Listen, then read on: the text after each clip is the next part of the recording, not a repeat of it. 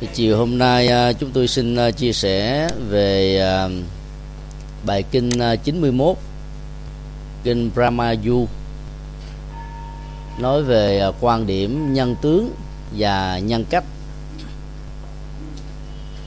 Trong bài kinh này đó thì chúng ta thấy là từ niềm tin rằng nhân tướng của một con người ảnh hưởng, chi phối tác động đến nhân cách của người đó rất nhiều vị bà la môn à, trưởng thượng trong nền văn hóa và triết học của ấn độ lúc bấy giờ đã đến với đạo phật và trở thành đệ tử của ngài. Chúng ta thấy à, trong bản kinh này thì à, đức phật đã phân biệt về sự khác nhau căn bản về quan niệm nhân tướng và nhân cách giữa hai truyền thống. Nếu như trong bà la môn giáo đó, thì nhân tướng, đặc biệt là 32 tướng của một bậc đại nhân, được xem là quan trọng. Thì ngược lại trong đạo Phật đó nhân cách được xem là yếu tố quyết định. Là bởi vì ờ, có một điều rất rõ, rằng là tướng trạng của con người đó, nếu không ờ, thông qua sự ờ, giải phẫu thẩm mỹ và những biến dạng do bệnh tật hay bệnh lý gây ra giữ mãi với con người từ lúc mới sanh cho đến lúc qua đời. Trong khi đó thì à, nhân cách của con người thay đổi tùy theo à, điều kiện giáo dục, môi trường hoàn cảnh và đối tượng giao tiếp ở trong cuộc đời. Do đó, sự phát triển về nhân cách làm cho chúng ta trở thành một à, gương mặt mới, một con người mới. Mặc dầu nhân tướng của con người đó có thể không đẹp không ấn tượng. Nhưng những giá trị đạo đức mà người đã đóng góp đó, vẫn không thể nào vì thế mà bị phủ định. Nội dung bài kinh thì gồm có à, bốn phần chính. Phần thứ nhất đó, là việc xác định tính chất xác thực hay là không xác thực của một lời đồn. Bà la môn à, uh, brahmayu là một bậc trưởng thượng có nhiều uy tín. Đến tuổi 120 rồi mà ông vẫn còn là cái người à, đam mê tìm kiếm các giá trị tâm linh. Và những gì được ông à, đích thân xác chứng đó, sẽ làm cho ông có một cái à, quyết định rất là ấn tượng ở trong cuộc đời. Ông còn nổi tiếng là một vị bà la môn giàu có rất là giỏi về việc sử dụng chú thuật trong việc trị bệnh và là người nổi tiếng đọc tụng kinh điển Vệ Đà. Tinh thông hết tất cả ba tập, đó là từ vựng, lễ nghi và ngữ quyên ngoài ra các bộ ờ, sử truyện thì cũng được ông ờ, nắm vững, không chỉ về phương diện ờ, từ ngữ dân phạm mà còn thấu hiểu nội dung triết lý của nó cho nên à, trong truyền thống à, tâm linh của bà la môn á, thì ông được xem như là một người à, chủ chuẩn mực với rất nhiều giá trị tham khảo từ các cái truyền thống bà la môn. Khi nghe tin sa môn cồ đàm, tức là đức phật thích ca, đang du hành ở khu vực videha, thì bà la môn brahmayu đó đã nhờ đệ tử thanh niên nổi bật nhất của mình là Uttara đi xác minh những lời đồn đại về Đức Phật, xem Đức Phật có phải là một đấng giác ngộ. Thấu rõ được bản chất của thế giới này. Thế giới sau khi chết, thế giới chư thiên, thế giới phạm thiên, cũng như là thế giới sa môn và bà la môn như người ta đã đồn đãi và truyền tụng với nhau trong dân gian hay không ngoài ra đó thì những lời đồn mà tích cực về đức phật còn bao gồm rằng à, ngài là người đã đạt được trình độ giác ngộ tâm linh cao nhất. Và cũng là người à, tiêu biểu trong việc truyền bá giá trị của con đường tâm linh. Nghệ thuật truyền bá của ngài đó rất ấn tượng ở chỗ đó, đã thể hiện được à, ngôn ngữ trình bày một cách hùng biện, thẩm thấu, nhẹ nhàng đi vào lòng người tất cả những ai có cơ hội tiếp xúc với đức phật đều có thể trở thành đệ tử của ngài bằng một cách uh, nhận thức chứ không phải đơn thuần chỉ là niềm tin. Và do vậy giáo pháp của ngài trình bày đó nó lại có cái chất liệu hoàn thiện ở đoạn đầu hoàn thiện trong uh, quá trình diễn tiến và hoàn thiện ở đoạn cuối. Đây là ba yếu tố rất là đặc biệt mà Đức Phật đã um, thể hiện với tư cách là một nhà hoàng pháp tâm linh. Và các giá trị đó nó làm cho người ta kể từ khi trở thành đệ tử của Đức Phật rồi đó, sẽ vĩnh viễn, ít nhất là cho đến lúc nhắm mắt xuôi tay không hề có nhu cầu thay đổi con đường tâm linh đã được lựa chọn. Cái tính cách lý tưởng dẫn đến là lập trường à, trong việc thực tập tâm linh dưới sự hướng dẫn của đức phật đó. Lệ thuộc hoàn toàn vào nghệ thuật truyền bá và các kỹ năng uh, dẫn dắt của ngài. Chính vì thế mà dân gian nói với nhau rằng là như lai thế tôn đó là một bậc đáng kính thật sự. Ngài là một nhân vật đáng được chiêm ngưỡng và cúng dường. Dĩ nhiên những lời đồn ở trong à, thế giới tâm linh tại à, đất nước ấn độ thời đó đó rất là đa dạng. Những lời đồn tốt về đức phật cũng có. Những lời đồn thiếu thiện chí về ngài cũng không thiếu gì. Ở đây chúng ta thấy rằng là bà la môn à, brahmayu đó là một à, nhân cách lớn. Tất cả những gì ông được nghe biết đó, được ông sử dụng như là một dữ liệu. Chỉ khi nào sau khi kiểm chứng nó bằng tất cả những bằng chứng xác thực rằng những lời được ờ, phổ biến trong dân gian và sự thật là một đó. Thì lúc đó ông mới tin. Khi ờ, đã tin về những cái tính cách xác thực mà giá trị đức phật cũng như lời dạy của ngài đã có ảnh hưởng chuyển hóa nỗi khổ niềm đau cho quần chúng á, thì bản thân ông sẽ đích thân đến gặp đức phật. Và lúc đó đó các giá trị của những cái cuộc đối thoại liên tục như thế nó được diễn ra trên ờ, một tinh thần hết sức là nhẹ nhàng, tôn trọng lẫn nhau. Trước khi biệt phái đệ tử của mình là Uttara đến là xác minh Đức Phật, thì bà La Môn ờ, Pramayu nhắc đệ tử của mình rằng là theo truyền thống thánh điện vị đà đó, thì ai có được 32 tướng đại nhân sẽ trở thành một vị chuyển lương thánh vương nếu vì đó tiếp nối con đường của các vị sắc lễ lệ. Trong bản kinh này đó thì à, chúng ta thấy cái à, mô hình của chuyển lương thánh vương đó, không phải à, do đức phật là người đã sáng tạo ra nó. Nhưng kể từ khi sử dụng cái giá trị một mô hình lý tưởng của một nhà vua theo truyền thống của bà la môn giáo đó thì đức phật đã nạp vào ở trong lòng của tôn giáo này nhiều nội dung mới. Chứ nhất bài kinh à, định nghĩa rằng là một vị chuyển lên thánh vương đó có năng lực chinh phục các quốc độ. Thống nhất giang sơn về một mối mà vẫn không làm tan rã các giá trị bản sắc dân hóa vốn có ở các vùng.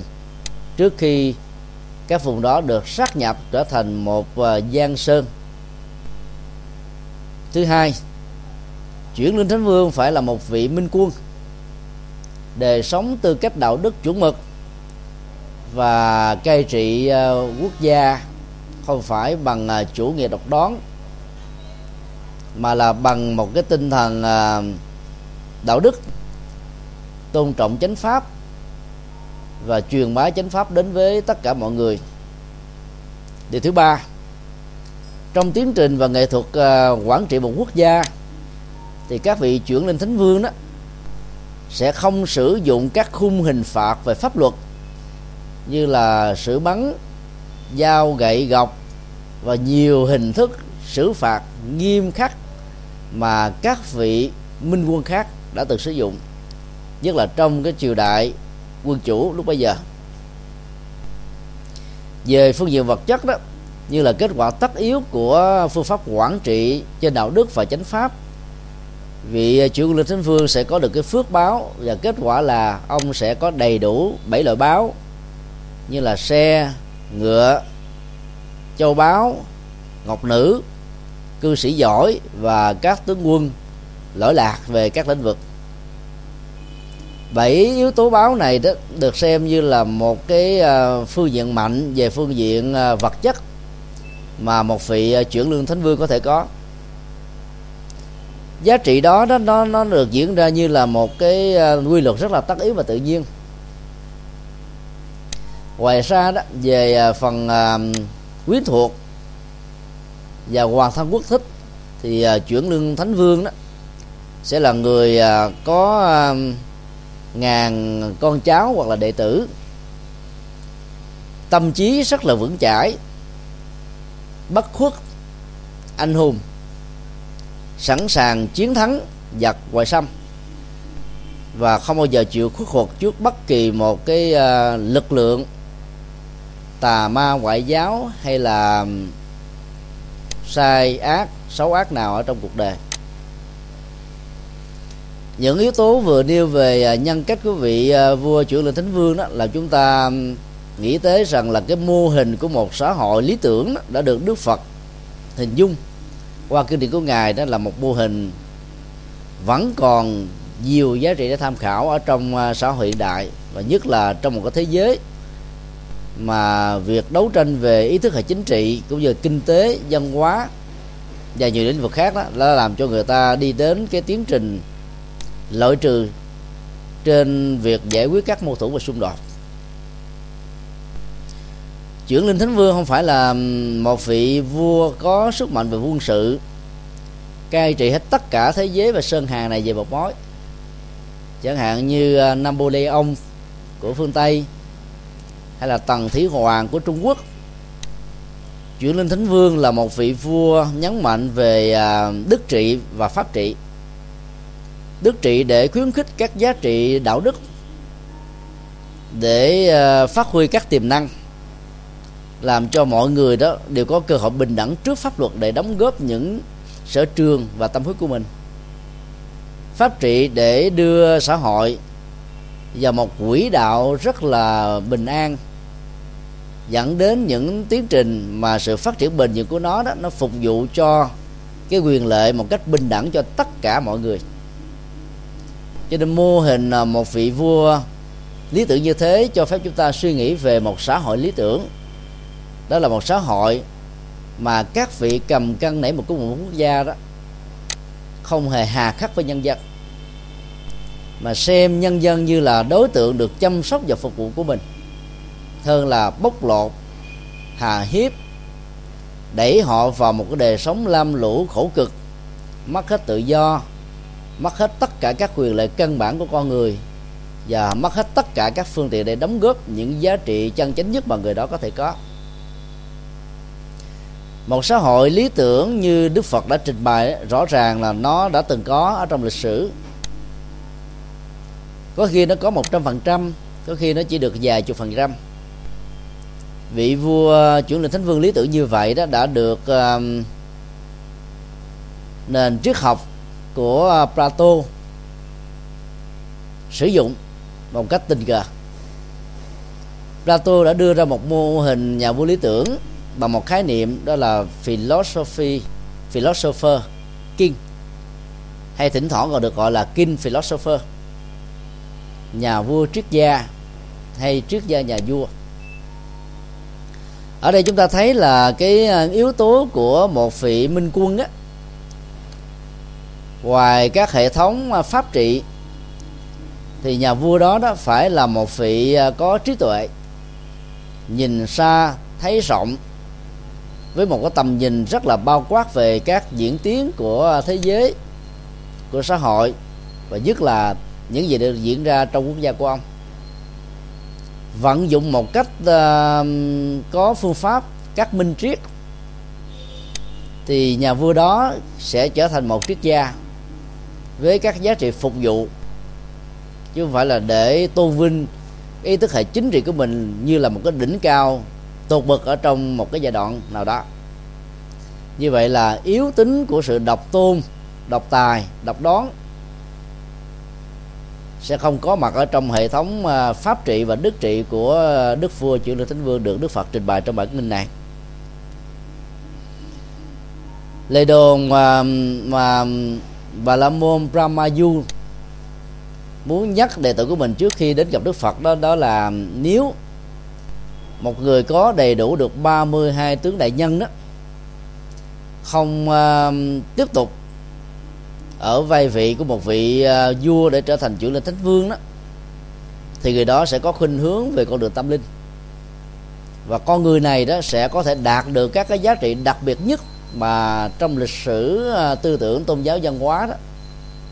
Mặc dầu đã rất nhiều uh, ngàn năm qua người ta đã mơ ước mà chưa mấy ai đã đạt được các nhân cách uh, tâm linh vĩ đại như đức phật đó là hiếm có trong cuộc đời. Chính vì vậy mà các bản kinh được mô tả như là hoa vô ưu. Hàng nghìn năm mới nở một lần. Mà trên thực tế đó thì uh, cái hoa vô ưu là là không có. Cây Asoka thường được dịch là cây vô ưu tức là cây hăng quang không có khổ đau đã từng à, được người Ấn Độ sử dụng như là một cái loại cây à, mang dân văn hóa biểu tượng của tôn giáo. Đức Phật Thích Ca, theo tương truyền á, hạ sanh ở dưới gốc cây vu này, và một vị đầy đủ 32 tướng đại nhân sẽ mang các cái giá trị vô ưu đến với cuộc đời. Nếu vì đó không mà hết tất cả các cái vương quyền của thế gian mà một vị vua cao nhất có thể có. Theo lời dặn dò của thầy, bà la môn trẻ Uttara đã đến chiêm bái Phật. Tự mắt ông quan sát suốt 7 tháng liền, ngày cũng như là đêm. Ông trở thành là một người à, đệ tử à, đóng vai là thám tử tư, để xem coi các nhân cách và các nhân tướng của đức phật nó có ăn khớp với nhau. Như người ta đã đồn đại hay không? Suốt 7 tháng ròng rã theo dõi quan sát đức phật đó thì ông mới nhìn thấy được rằng là đức phật có 30 tướng đại nhân mà thôi. Còn hai tướng uh, mã âm tàn và tướng lưỡi rộng dài đó thì ông không có cơ hội để thấy. Biết được tâm niệm đó ngay từ cái khoảnh khắc mà ông uh, thanh niên Uttara đặt chân đến tỉnh sát của ngài. Nhưng Đức Phật à, vẫn chưa vội để cho ông có gọi để thấy hai cái tướng này. Nhân một cái à, dịp thuận lợi thì à, Đức Phật đã dùng thằng thông giúp cho Uttara nhìn thấy được cái tướng mã âm tàng. Còn đối với tướng lưỡi sọng dài đó, thì sau khi Uttara cảm thấy là tâm phục, khẩu phục khi được nhìn thấy tướng mã âm tàn đó lúc đó đức phật mới dùng cái lưỡi của ngài mà bản kinh văn nó mô tả là ngài đã le ra rất là dài liếm vào môi rồi à, sống mũi sau đó là phủ trùm lên cả cái trán của ông. Từ đó đó ông mới cảm thấy là thật sự thán phục trước những cái à, tướng đặc biệt mà đức phật có. Dĩ nhiên là trong uh, truyền thống bà la môn giáo khi uh, đề cập đến 32 tướng của một bậc đại nhân thì người ta nghe mô tả về văn tự thì nhiều, còn à, nhìn thấy một con người hội tụ được những đặc điểm như thế thì rất là ít. Là bởi vì những vị đó trước nhất phải là xuất thân từ à, giai cấp sắc đế lệ. Mà phần lớn các vị vua ở trong thời à, cổ đại, nhất là trong giai đoạn của đức phật đó, không phải vị vua nào cũng có tướng hảo. Cho nên đó trở thành một vị minh quân thì dễ nhưng mà trở thành một vị chuyển lên thánh vương đã là khó rồi. Rồi từ bỏ cái vai vế chuyển lên thánh vương để trở thành một vị phật hay là trở thành một vị đại nhân trên con đường tâm linh lại càng khó hơn nữa. Cho nên lần đầu tiên chứng kiến được uh, hai tướng đặc biệt thì ờ, uh, Uttara đó mới cảm thấy thật sự là thán phục và nghĩ rằng tin rằng những điều mô tả ở trong kinh thánh vệ đà nó là một sự thật. Chúng ta thấy là giữa một lời đồn và một sự thật đó nó cần có một cái lời xác chứng. Lời đồn về chuyện tốt đó phần lớn người ta ít quan tâm. Lời đồn về chuyện xấu đó lúc đó, nghe một lần vài ba chục năm về sau người ta vẫn không quên ở đây chúng ta thấy một cái đặc điểm um, hai thầy trò bà la môn Ramayu và Uttara có đó. Tức là khi nghe thấy bất cứ một lời đồn nào mang tính cách tích cực và tốt đó thì họ chẳng những không xuyên tạc phê bình chỉ trích ngược lại muốn tự thân mình kiểm chứng những điều đó có phải là một sự thật hay không để chiều bá đó thì kết quả là là Uttara đã nhìn thấy được hai tướng đặc biệt này. Và 32 tướng đại nhân đó đã trở thành như là những gì đặc sắc nhất mà Đức Phật đã có. Như ờ, người ta đã truyền miệng với nhau trong cái ngày mà nhà tiên tri A Tư Đà đến để đón tướng Đức Phật. Cũng cần ờ, mở một dấu ngoặc đơn nhỏ về hai cái tướng đặc biệt nhất mà kinh điển Bali cho rằng là hiếm ai có được đó là tướng mã âm tàng và tướng rựa lưỡi rộng dài. Mã âm tàng là một cái ngôn ngữ hình tượng sử dụng uh, cái cơ quan sinh dục của loài ngựa nhất là loài ngựa nam. Thì bình thường chúng ta thấy là cái cơ quan sinh dục đó nó không có uh, thể hiện ra bên ngoài. Chỉ khi nào cái tâm phát dục đó khởi lên đó, thì uh, cái tướng dục qua cơ quan sinh dục đó, nó mới bắt đầu xuất hiện. Mượn cái hình ảnh đó để diễn tả cái ờ, chất liệu của một bậc đại nhân. Ở chỗ là chuyển hóa được năng lượng tính dục trở thành năng lượng của lòng từ bi. Cho nên cái hình tướng thể hiện cho cái dục như là cái yếu tính dẫn chúng sanh vào trong sanh tử bên luân hồi đó, ở đức phật hoàn toàn không có. Tại vì ngài đã được chuyển hóa nó kể từ khi ngài đã chứng đắc được ờ, ba tự giác lớn, đó là thấy rất rõ từ đại cương đến chi tiết về ờ, quá khứ của mình. Thấy rất rõ nhân quả sanh tử luân hồi của chúng sanh trong tương lai. Và thấy rất rõ tất cả mọi phiền não nhiễm mô, trần cấu đó đã rơi rụng đến tận gốc rễ của nó. Thì nhờ ba tự giác lớn này mà đức phật được gọi là một bậc giác ngộ, một nhà tâm linh vĩ đại thì khi cái năng lực tự giác được phát triển ở mức độ cao nhất của nó đó thì tất cả các tàn dư của đời sống à, phàm tục đó nó bị rơi rớt không còn một cái chỗ gì để bám víu. Thì khi năng lượng tính dục mà đã được chuyển hóa được trọn vẹn một trăm phần trăm đó thì à, năm căn của Đức Phật đó đã được rút vào như là hình thù của một con ngựa không thể hiện à, cái cái cái, cái căn của nó. Cái, cái mô tả như thế này thì à, nó rất là thanh để chúng ta có thể dễ dàng hình dung về cái năng lực chuyển hóa của tính dục và sự à, giãn nở hay là trương sình à, của nó đó dưới bất kỳ một hình thức nào đều được xem như là những đòi hỏi của dục những biểu hiện của dục và nó đẩy dẫn chúng sanh ở trong sanh tử và luân hồi. Còn một người chuyển hóa được đó được uh, tất cả những uh, thói quen và quán tính của dục đó thì những biểu hiện của nó nó không có nữa không còn nữa. Và đây chính là cái thước đo rất chuẩn mực để chúng ta đánh giá được rằng ai là một người đã đạt được cái ờ, trình độ của sự giác ngộ. Như vậy chuyển hóa được năng lượng tính dục thì giàu là một người tại gia thì người đó cũng đang ở trên con đường dẫn tới cái tình trạng bắt thối chuyển về đời sống tâm linh như là những vị xuất gia chân chánh. Sau khi ờ, kiểm chứng được cái tướng này đó, thì ông đã ờ, thăng phục đức phật rồi. Rồi cái tướng lưỡi rộng dài đó thì ờ, một lần nữa ông lại được đức phật thể hiện là phủ trùm cái trán của ông.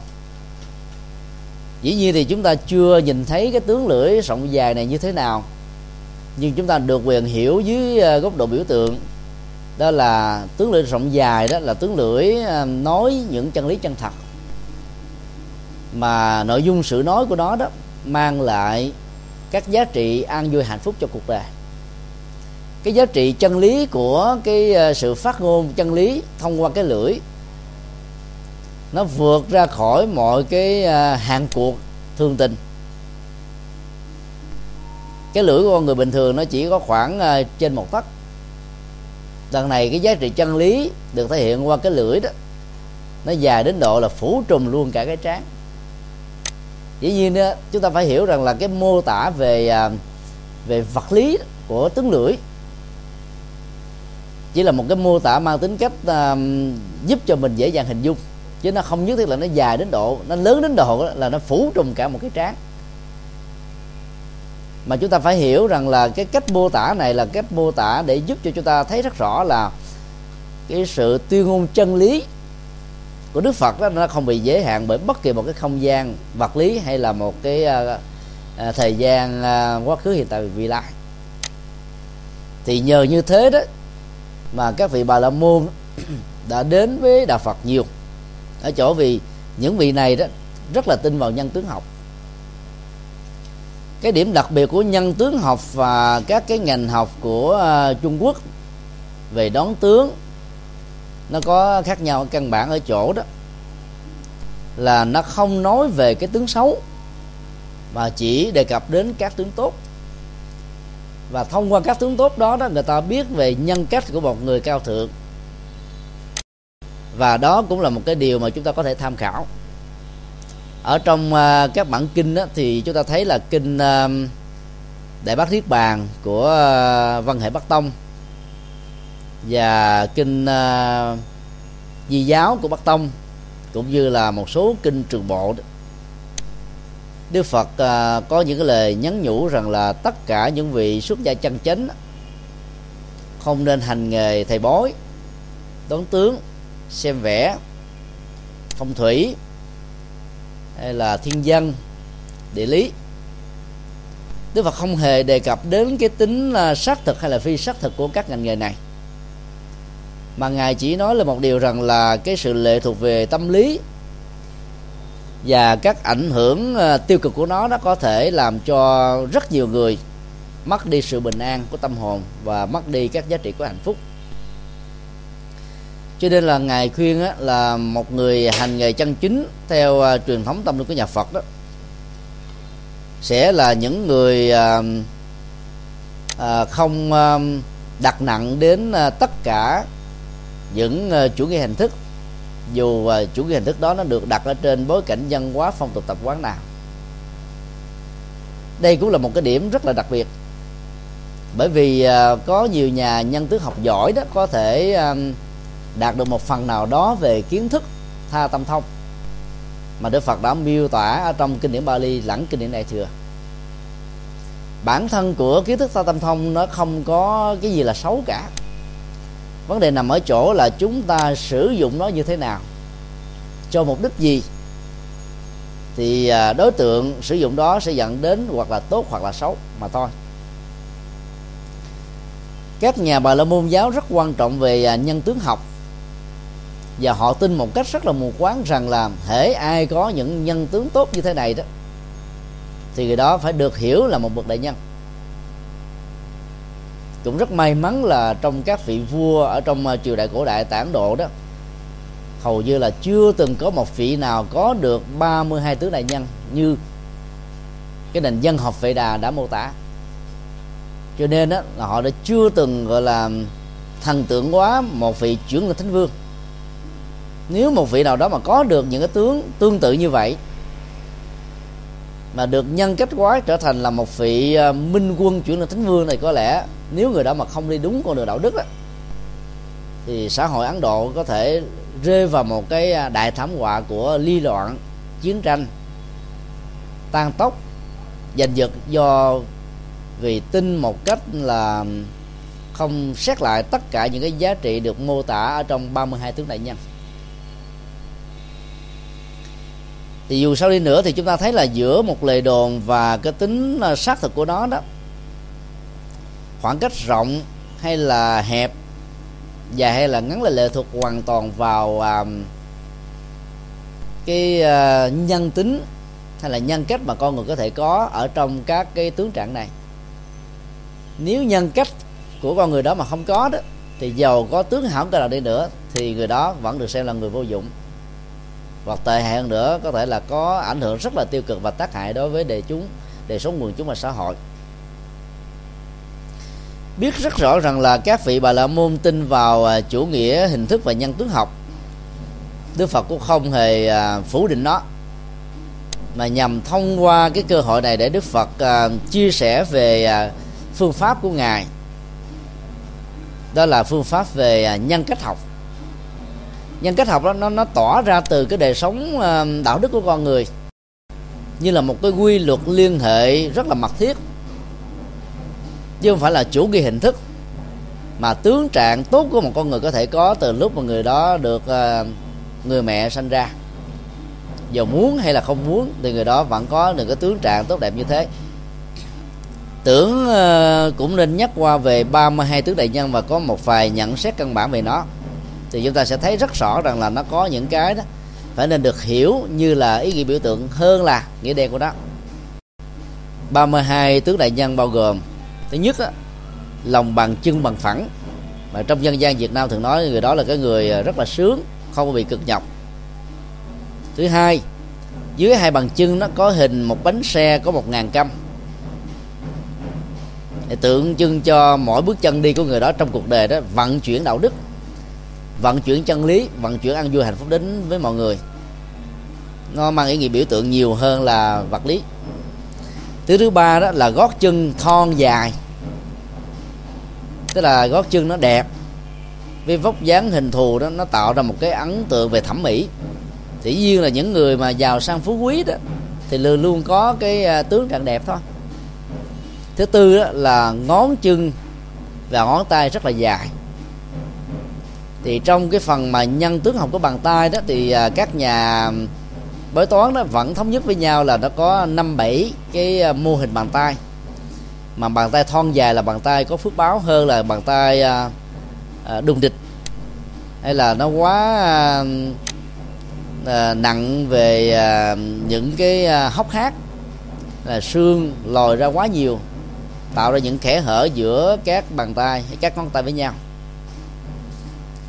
Thứ năm á, là tướng chân tay rất là mềm mại với mềm mại mà nó không không, không ờ, yểu điệu thuộc nữ mà nó rất là vững chãi. Dáng đẹp mà nó vẫn không dẫn đến những cái sự quyến rũ xa đọa. Nó làm cho người ta có một cái cảm giác rất là dễ mến dễ gần dễ thương dễ kính thứ sáu là tay chân của người đó đó là có có màu da tay chân của người đó là có cái ờ, lớp màng da lưới. Và ở đây chúng ta phải hiểu đó là mô tả này là một mô tả biểu tượng nó giống như là ở trong à, loài gà là vịt á thì giữa các cái ngón chân của nó đó nó có một cái màn màng lưới nó cách da cũng à, nên giải thích rằng là một cái nhân tướng đặc sắc á, nó thường được à, sử dụng ở trong 32 tướng đại nhân á, là trên cái cơ sở một chủng loại nào đó có cái tướng này mà các chủng loại khác không có lấy cái nhân tướng đó, lấy cái tướng trạng đó để người ta mô tả về cái tướng đại nhân của một bậc giác ngộ. Cho nên các mô tả này phải được hiểu như là một cái mô tả biểu tượng. Chứ để hiểu theo vật lý thì có lẽ là nhìn à, cái tướng trạng như thế nó không gây một ấn tượng. Thứ bảy là mắt cá tròn như là một con sò. Thứ tám là ống chân to như là con dê dê rừng thì à, con dê sừng đó được gọi là sơn dương. Chân của nó rất là to thì tượng trưng cho một người khỏe mạnh. Dê sừng đó thì khỏe hơn à, các loại dê mà chúng ta nuôi ở các gia đình. Thì ngoài cái à, giá trị thẩm mỹ đó, thì cái nhân tướng của bậc đại nhân đó, nó còn phải có giá trị sức khỏe. Gen di truyền về sinh học đó, nó liên hệ giữa hình thù vóc dáng và sức khỏe của người đó là điều mà chúng ta không thể phủ định thứ thứ chín là bàn tay dài quá đầu gối. Thì trong à, các loài vật chúng ta thấy là loài kỹ phượng đó, khi đứng thẳng lên thì bàn tay nó quá đầu gối đến à, gần cả một tấc rưỡi cho đến hai tấc là chuyện rất là thường. Ngày nay đó thì à, tại các cái cái thành trì cổ của ấn độ còn sót lại thì chúng ta vẫn còn nhìn thấy một cái tướng để thử nhân tài. Các vị được xem là nhân tài đó là cần phải trải qua cái cuộc thi này đó là có một cái trụ cột thật là cao mà đường kính của nó thật là lớn. Người ta phải tròn à, hai cánh tay ra ngoài sau lưng. Và nếu như người nào đó có thể dùng hết tất cả các ngón tay mình đang xem với nhau lại được đó thì người đó được hiểu là cái người à, tượng trưng cho cái tướng à, thứ chín này. Và người đó sẽ được tuyển dụng vào trong triều đình cho nhiều cái vai trò vị trí rất là quan trọng. Mà hiếm khi là có được những con người như thế tướng thứ 10 đó là có mã âm tàng như chúng tôi đã vừa giải thích. Tướng 11 đó là mình làn da của ngài nó có một cái um, ánh sáng như là vàng rồng. 12 đó da của ngài trơn mịn không dính bụi. Bây giờ chúng ta thấy là các cái uh, công nghệ um, dược phẩm để uh, chăm sóc cho làn da đó chúng ta thấy là nó đều có chất nhờn làm cho da tươi mát mịn. Cái mô tả này là cái mô tả nó rất là thiết thực. Tướng thứ 13 là mỗi lỗ chân lông chỉ có một sợi lông duy nhất thôi. Trên toàn cơ thể, chỗ nào có hai lông ở trong một lỗ chân lông thì không phải là tướng đại nhân 14 đó.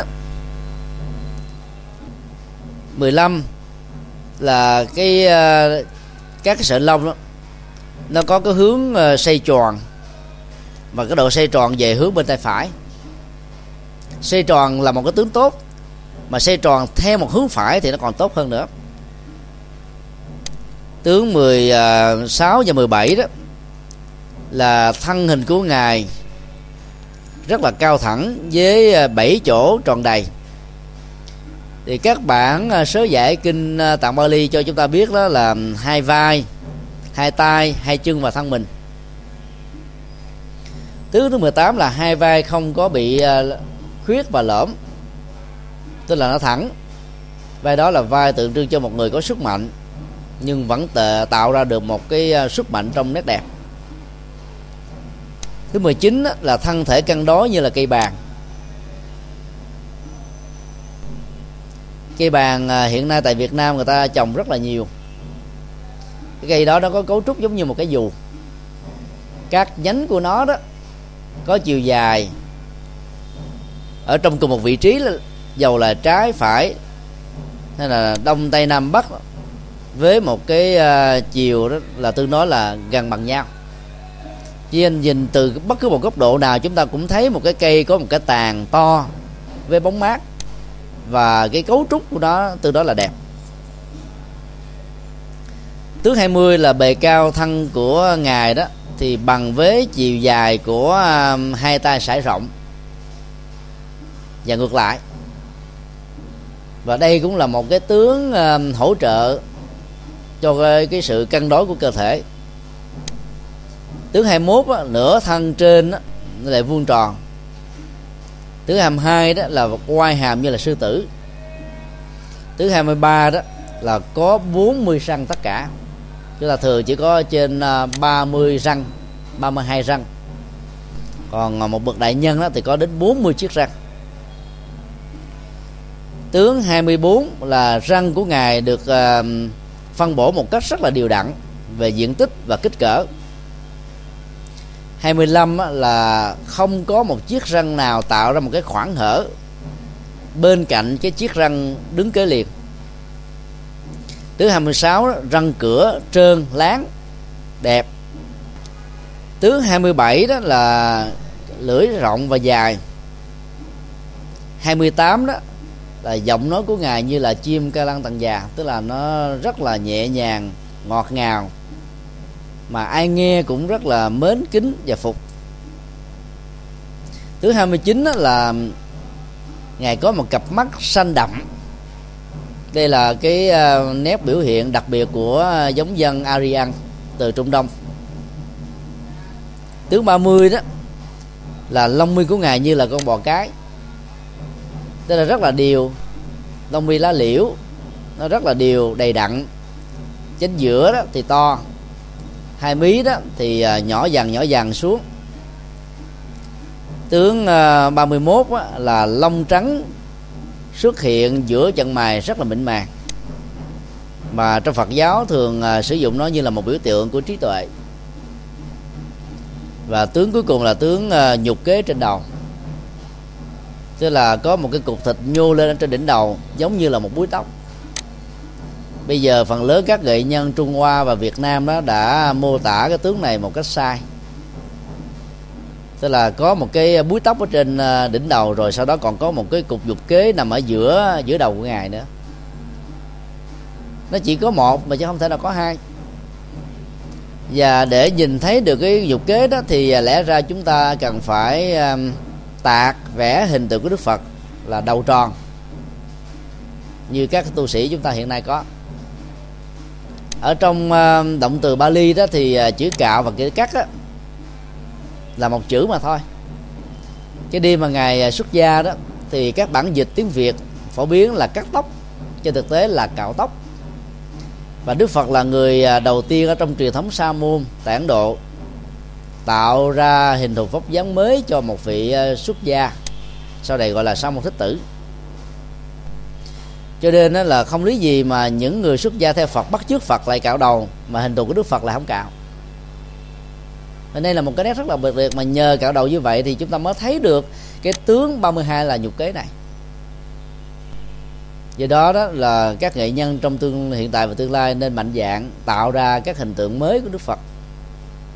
Và luôn tiện đó đó thì hình thù vóc dáng của các vị bồ tát đó, cố gắng làm sao nó mang à, cái văn hóa và phong cách của người việt nam để làm cho người việt nam nó có một cái cảm thụ nó gần gũi với đức phật, với các vị bồ tát hơn là mang vóc dáng hình thù nhân tướng học của người trung hoa. Chúng ta thấy là tượng phật, bồ tát của ấn độ thì mang cái nhân tướng học ấn độ. Phật bồ tát của trung quốc thì mang nhân tướng học trung quốc. Phật người bồ tát của tây tạng thì mang nhân tướng học tây tạng. Không lý gì à, phật bồ tát ở trong dân hóa việt nam mà lại mang nhân tướng học của không phải nước việt nam. Thì đó là một cái điều mà chúng ta cũng cần phải suy nghĩ thật là nhiều. Sau khi à, mô tả về à, 32 tướng tốt mà chính à, bà la môn uttara nhìn thấy đó, thì rõ ràng chúng ta có thể có một vài nhận xét căn bản như thế này.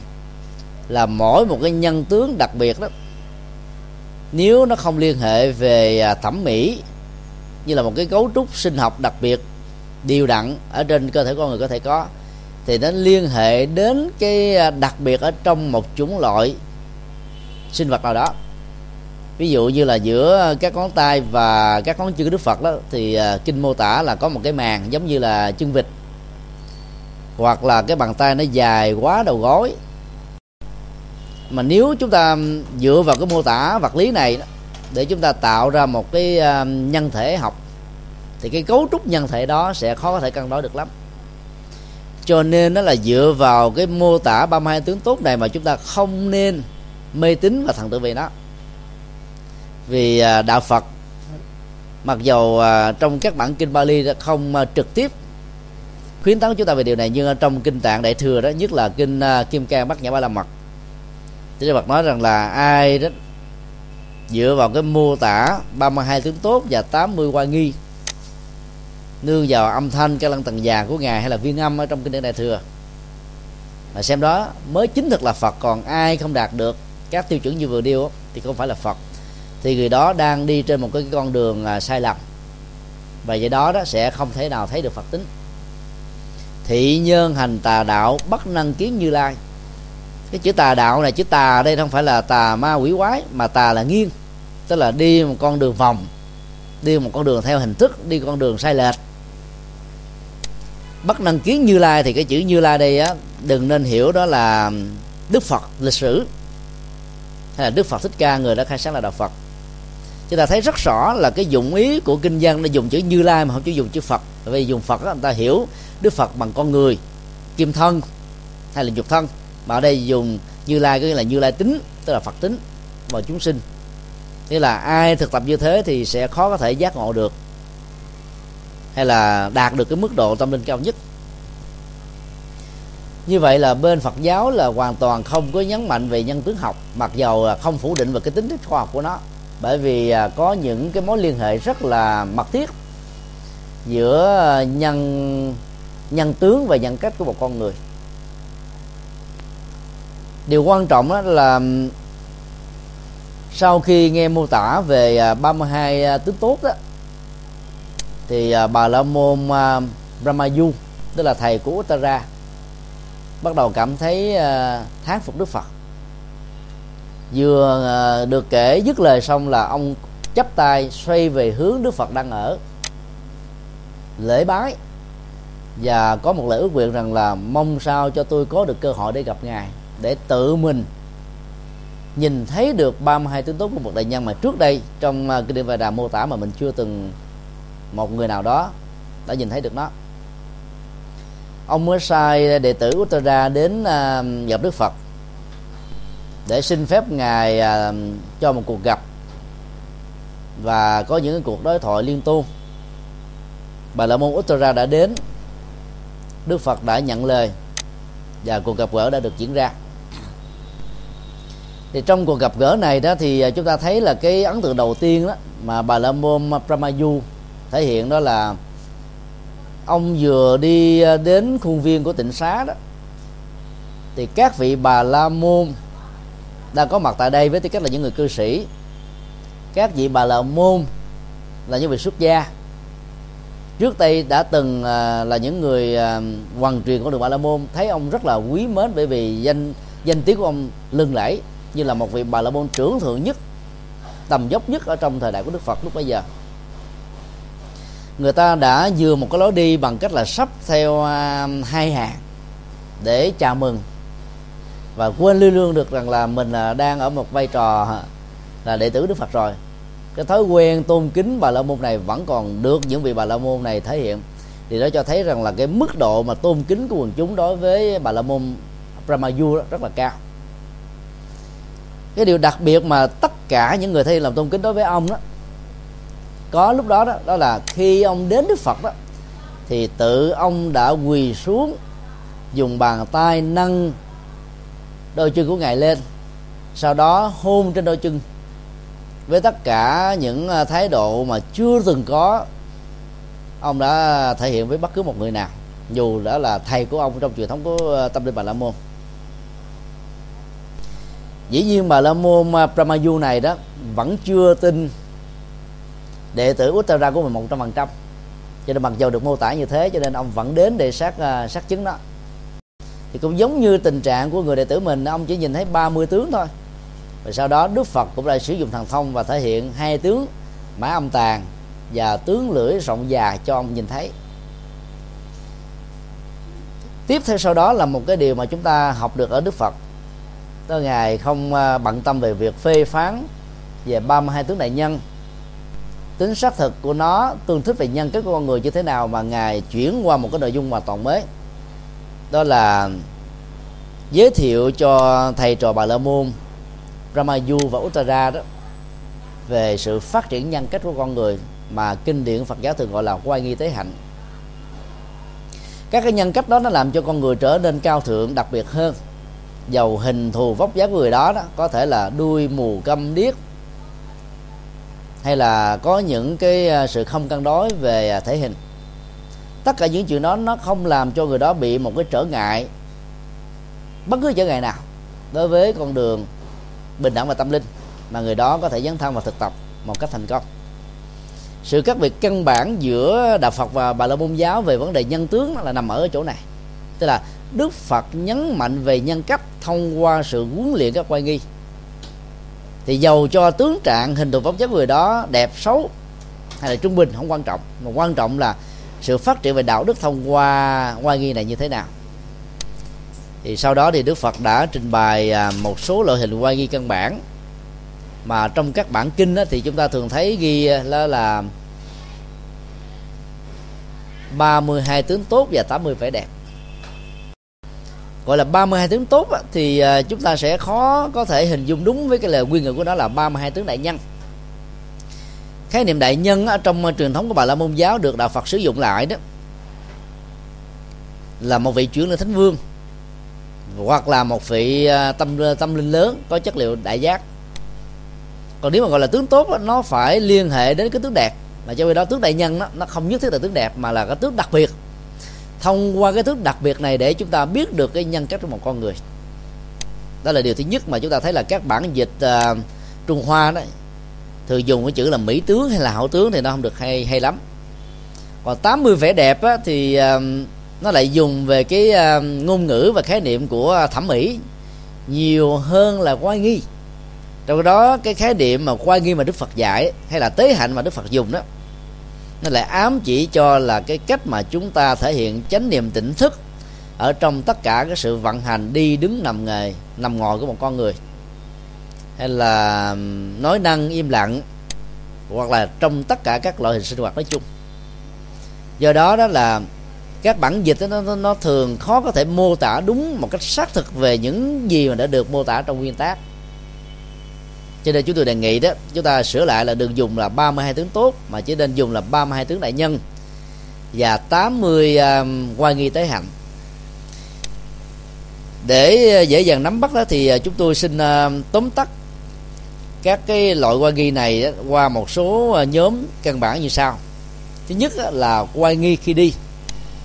Thì trong kinh này đức phật dạy đó là à, ngài đã hướng dẫn tất cả những vị xuất gia và ngay cả những người tại gia đó làm thế nào để huấn luyện cái nhân cách của mình thông qua cái bước chân? Thứ nhất là bước chân đó không quá xa không quá gần không quá nhanh không quá chậm. Xa và gần đó, nó liên hệ đến sự nhanh và chậm. Xa đó, nó không nhất thiết là chân dài. Mà cái người à, đi à, vội vã mà hối hả đó với một cái tâm là muốn rút ngắn thời gian sẽ dẫn đến tình trạng là bước một cái bước thật là dài. Và trên thực tế nó làm mất đi cái giá trị à, thẩm mỹ và oai nghi của người đó. Nếu à, ai đã từng sống ở phương tây lâu năm đó thì không thấy gì xa lạ trước cái hình ảnh những bước chân đi rất là vội vã của các cư dân tại đây. Bởi vì à, người ta không có thời gian nhiều. Công ăn việc làm nó làm cho người ta đánh mất đi cái à, tướng đẹp mà người đó có thể có mà thường khi một con người đi quá nhanh á thì việc mà nhiếp niệm tâm ở trong cái ờ, động tác co duỗi của chân ra và vào sẽ khó có thể được ờ, kiểm chế ở một mức độ tốt nhất của nó. Cho nên đức phật dạy là không đi uh, cái bước chân quá rộng quá dài quá nhanh hay quá chậm tức là đi vừa thôi. Các phương pháp thực tập thiền quán của uh, Phật giáo Nam Tông mà đặc biệt ở Miến Điện đó thì uh, quá đặt nặng với cái kỹ năng uh, chánh niệm ở trong cái sự co và duỗi cho nên làm cho người ta đó rất là dễ bị dị ứng. Thấy rằng là những người mà thực tập chánh niệm như thế này nó giống như là những người hơi bị bệnh để chậm quá, nên nó mất đi cái tự nhiên của nó. Trong khi đi thì điều gói là không nên là chạm lẫn nhau. Hai mắt cá cô không nên chạm lẫn nhau. Chúng ta thấy là bây giờ là những người à, thời trang đó, khi biểu diễn ở trên sàn diễn thì chúng ta thấy là đi theo cái à, cái thế chân gọi là catwalk. Hai đầu gối chạm vào nhau và hai cái mắt cá nó cũng chạm vào nhau. Cái tướng này là cái tướng nó nó thể hiện về cái thẩm mỹ à, tính dục tức là nó tạo ra sự kích thích về dục tính của con người. Và nó làm cho người nữ có thể là hấp dẫn hơn. Trong khi đó đức phật dạy đó là một người tu nghiêm trang đó thì cần phải để cho hai cái chân của mình đó nó song hành với nhau hở ra nhiều quá thì nó trở thành là như là so le. Mà chéo với nhau đụng hai đầu gói và đụng hai mắt cá thì nó làm cho cái sự kích dục đó xuất hiện ở trong cái tướng đi của mình. Và nó truyền cái chất kích dục đó sang cái người quan sát. Cho nên là tướng này là một cái tướng tạo ra quan nghi rất là hay. Trong lúc mà đi đó thì cái bắp chân đó cũng đừng có co lên quá nhiều thậm chí là đụng đến cái ờ, cái bụng của mình. Mà cũng đừng có duỗi nó quá là thẳng đến độ nó làm cho người đó ờ, bị cứng đơ. Không có tự nhiên. Cũng đừng ờ, đánh đồng đưa cái chân thế này thế nọ. Chỉ nên là cử động cái phần à, thân trên thân dưới thôi. Chứ không nên dùng toàn bộ cái lực của toàn thân. Đây là một cái nghệ thuật đi rất là hay, mà nó rất là có giá trị về sức khỏe khi chúng ta mà đi quá gồng đó, thì chúng ta dùng cái lực của toàn thân thì lúc đó cái năng lượng nó bị tiêu hao ở trong động tác đi. Và cái sự uh, sức khỏe nó khó có thể được đảm bảo. Chúng ta sử dụng cái cái eo nó như là một cái trục và thân nó được thẳng đứng. Thì hai cái động tác đi ra và vào tới và lui đó nó sẽ làm cho cái cơ thể được vận hành theo một cái cơ chế có có hại có có có lợi cho sức khỏe trong lúc đi đó thì cái động tác ngó đó, nó phải được gắn liền với cái sự xoay chuyển của thân. Có nghĩa là mình đừng có xoay cái cổ qua đến 90 độ về phía bên tay phải hay là về phía tay trái. Mà nếu mình muốn nhìn bên trái và phải thì chúng ta cũng để cho cơ thể của mình nó xoay theo. Thì vậy là cái nét đẹp như thế nó được đảm bảo, cái quay ghi nó được giữ. Và cái tư cách của con người nó được thể hiện. Và đặc biệt là nó tránh những cái sự rủi ro về tai nạn. Mà nhất là trong vấn đề lái xe đi qua đường ở trong các cái giao lộ um, xa lộ hiện đại của uh, xã hội hiện đại ngày nay. Trong lúc đi đó thì đức phật vẫn dạy chúng ta là không nên ngưỡng cái mặt lên hoặc là cúi cái mặt xuống quá thấp. Cũng không nên ngó quanh. Nên nếu tất cả mọi người đi bộ và lái xe mà sử dụng cái uh, à, quan nghi này thì chúng tôi tin chắc rằng là cái tai nạn giao thông nó sẽ được giảm đi một cách uh, khá đáng kể ngước mặt lên quá cao đó thì mình nhìn thấy ở bên trên chứ không nhìn thấy ở phía trước. Xe sẽ lủi mình. Đừng có làm điều theo kiểu đó là xe tránh mình mình không tránh xe. Như lời đối thoại của một cậu bé đối với khổng tử khi khổng tử à, đang còn là một cái nhà à, thuyết khách. Cái tầm mắt nhìn nó được à, đặt tới phía trước trong vòng khoảng chừng 4 năm mét thôi để cho ánh mắt của mình nó không mở quá to mà nhờ đó thì mình có thể là nhiếp niệm được một cách dễ dàng giống như con ngựa đó. Được che bên trái và bên phải thì cái tầm nhìn của nó chỉ còn là ở phía trước. Nhờ đó mà cái tri thức nhìn cái tầm nhìn nó, nó được rõ ràng hơn. Kế đến đó, thì nó có một số loại quan nghi được gọi là quan nghi đi ở trong nhà. Chúng ta đi ở ngoài đường phố ở công viên ở nơi công cộng đó, thì chúng ta dễ dàng giữ cái tư cách của mình bởi vì chúng ta sợ người khác phải bình còn ở trong nhà hay là ở những cái nơi vườn của một mình mình á, thì chúng ta dễ dàng đánh mất những cái đó lắm. Thì đức phật dạy là không nên đó là ngửa cái thân ra phía trước, là ưỡn cái thân về phía sau, hoặc là nghiêng thân về bên trái hay nghiêng thân về bên phải. Thì nhờ như thế thì cái cơ thể đi như vậy nó rất là vững chãi, và nhất là những người lớn tuổi đó, và có những cái chứng bệnh loãng xương đó, có thể tránh những cái tai nạn. Dẫn có thế có thể dẫn tới là tai biến mạch máu não không chừng.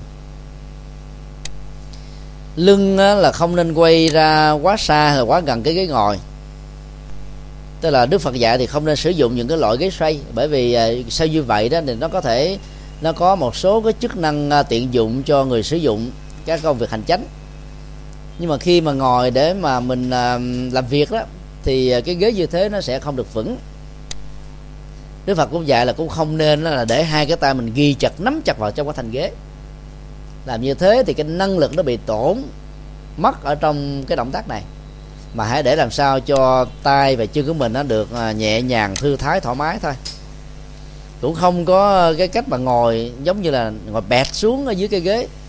Nó tạo ra âm vang. Rồi có thể nó làm cho mình là có những cái à, va chạm về cơ thể nó cũng không tốt. Sau khi trình bày về quan nghi đi trong nhà đức phật à, trình bày về quan nghi ngồi trong nhà. Cái tư thế ngồi đó là không nên được rung tay rung chân. Vì cái sự rung như vậy nó nó nó, nó kích thích cái tính dục rất là cao. Và nó làm mất đi cái độ trang nghiêm tư cách của một con người. Và về nhân tướng đó thì cái người mà rung đùi rung chân rung tay đó là những người phần lớn được xem là không đứng đắn hay là có khuynh hướng hưởng thụ từ đó là cao. Cũng không nên ngồi à, chéo đầu gối. Vì vì à, nó thể hiện một cái sự kiêu hãnh một cái sự tự tin mà nó đặt nặng trên cái tôi nhiều hơn là một cái gì đó vững chãi ở bên trong. Cũng không nên ngồi để cho hai cái mắt cá nó chéo nhau. Bởi vì làm như vậy đó cái tư thế nó gò bó quá nó làm cho cái năng lực và những cái uh, kích thích về uh, thần kinh dẫn đến những cái chứng bệnh như là thần kinh tọa là điều cũng không nên. Cũng không nên ngồi à, để cái tay chống lên cầm.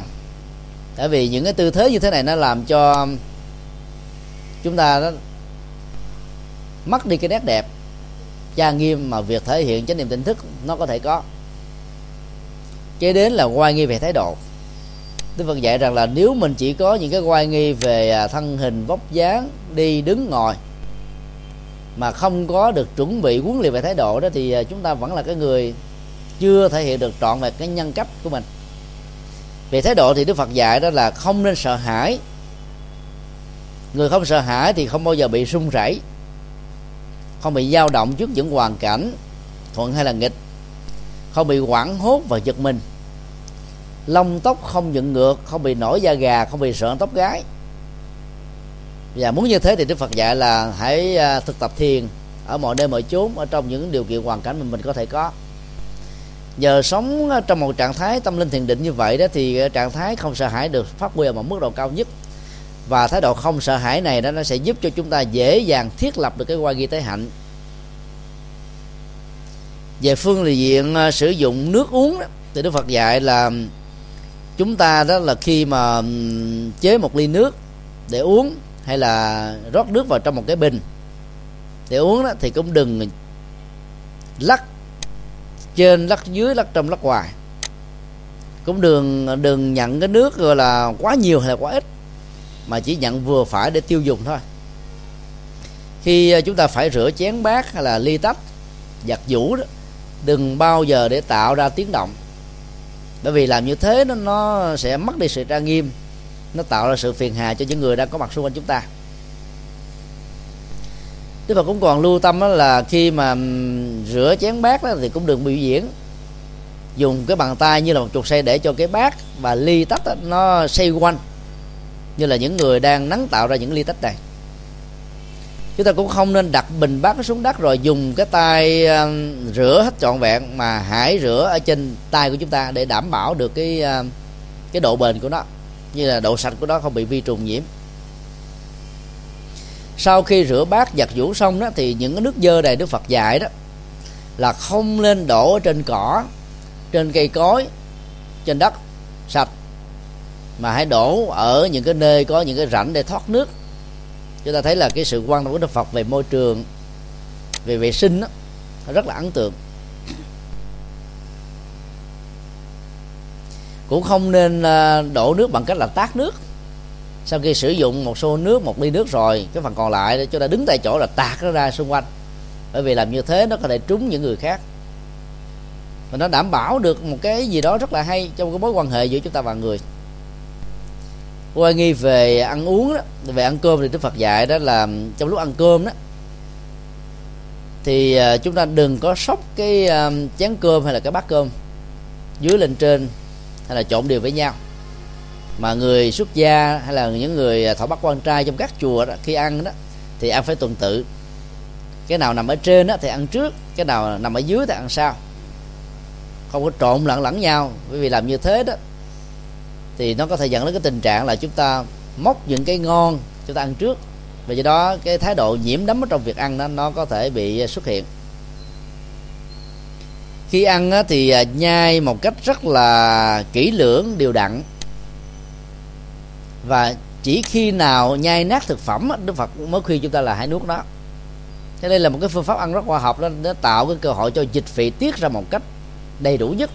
Và nó hỗ trợ cho hệ tiêu hóa và tuần hoàn trước khi đưa một cái uh, vật thực khác vào ở trong uh, miệng để tiếp tục nhai thì đức phật dạy là không nên để dư thừa lại các cái vật đang còn bên trong. Nghĩa là ăn chưa hết mà ngấu nghiến thêm đó thì nó làm cho cái việc ăn đó nó trở thành là cái tâm tham đắm và cố chấp.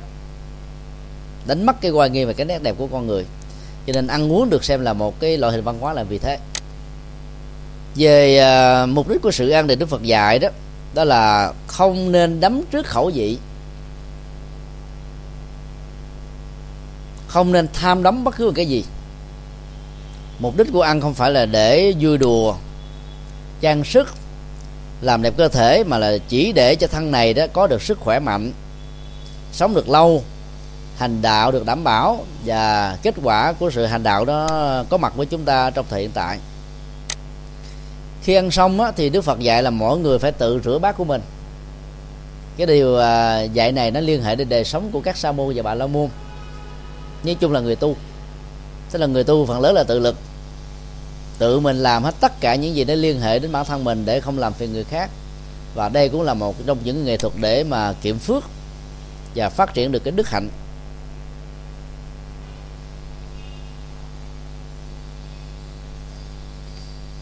Về à, quan nghi sau khi ăn đức phật dạy là cần phải giữ yên lặng trong vòng à, vài mươi giây cho đến khoảng 3 phút để mặc niệm hồi hướng công đức cho người đã phát tâm la cúng cái thức như vậy chứ chúng ta thể hiện về à, sự biết ơn của chúng ta dành cho những người đã góp phần tạo cho sự bình an, giúp cho người tu không phải bằng tâm về kinh tế về đời sống sinh hoạt hàng ngày, để đầu tư vào con đường tâm linh. Sau đó đó là tất cả những vị xuất gia cần phải à, giảng kinh, thuyết pháp là chia sẻ pháp thoại dù là dài hay ngắn ở đây đức phật nói là chúng ta không nên bận tâm vào cái à, sự à, hoa mỹ của ngôn từ. Tạo ra những cái à, tràng vỗ tay hay là những nụ cười giòn dở, giòn giả bởi vì làm như thế thì chúng ta sẽ biến tu sĩ trở thành như là một người một một người đóng vai hề ở trong các gala cười. Mà làm thế nào cho cái lời pháp thoại đó nó đánh động tâm thức của con người, nó ứng với những gì mà người đó đang cần để giúp cho người đó có thể học hỏi được những giáo pháp của đức phật.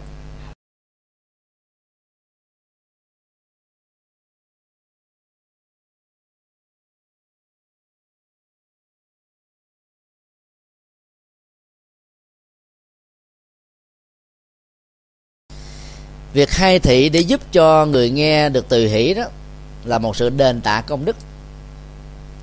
Như vậy là ăn cơm của đàn na tính thí mà mình ban tặng một thời pháp thoại hay là một lời sách tấn đó, làm cho người ta vui đó, thì cái nhân quả này nó được bù trừ. Và do đó chúng ta không có mang nợ ai. Còn không làm được như thế đó mà chỉ có hưởng thụ không, mà không làm cho sự quan hỷ của người phát tâm cúng có mặt đó thì các tổ trung hoa nhắc chúng ta cũng giống như tình trạng của một cái cục đá mài. Người cúng đó là những con dao, các vật dụng kim loại. Mỗi một động tác cúng, mỗi một lần cúng như thế thì vật dụng của họ được bén nhạy hơn, sắc bén hơn.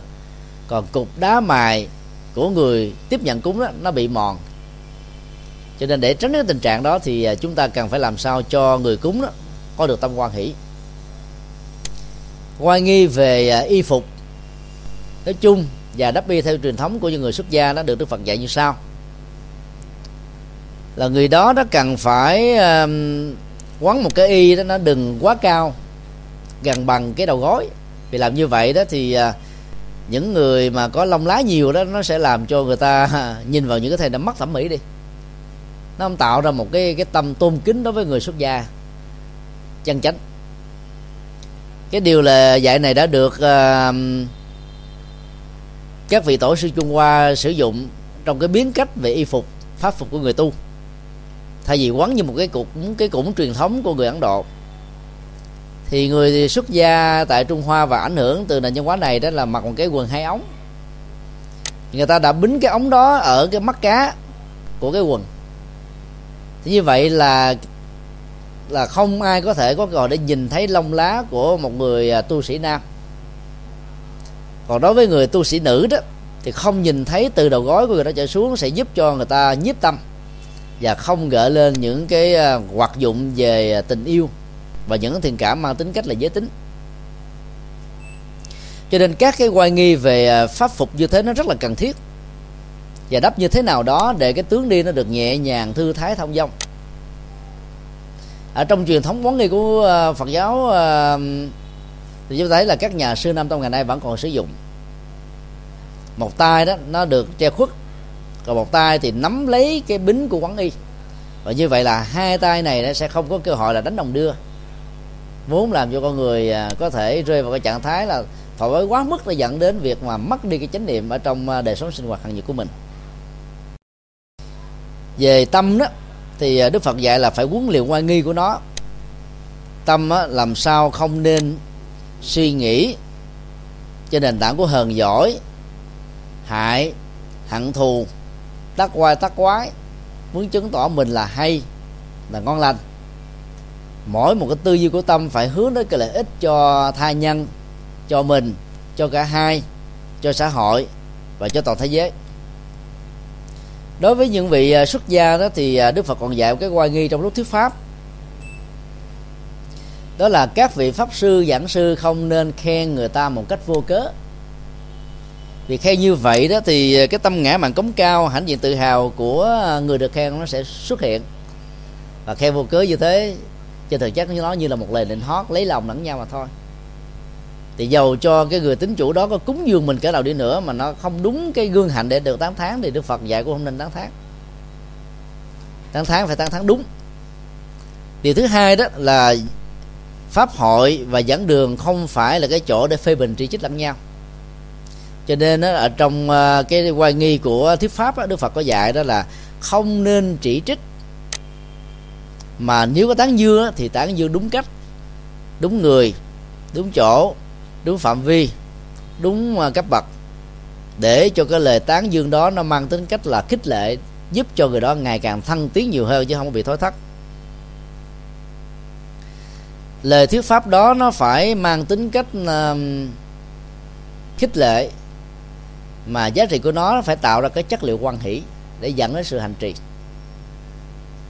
Ở trong sự thuyết pháp á, chúng ta cũng đừng uh, nghĩ rằng là các cái kiến thức về pháp môn là không cần thiết.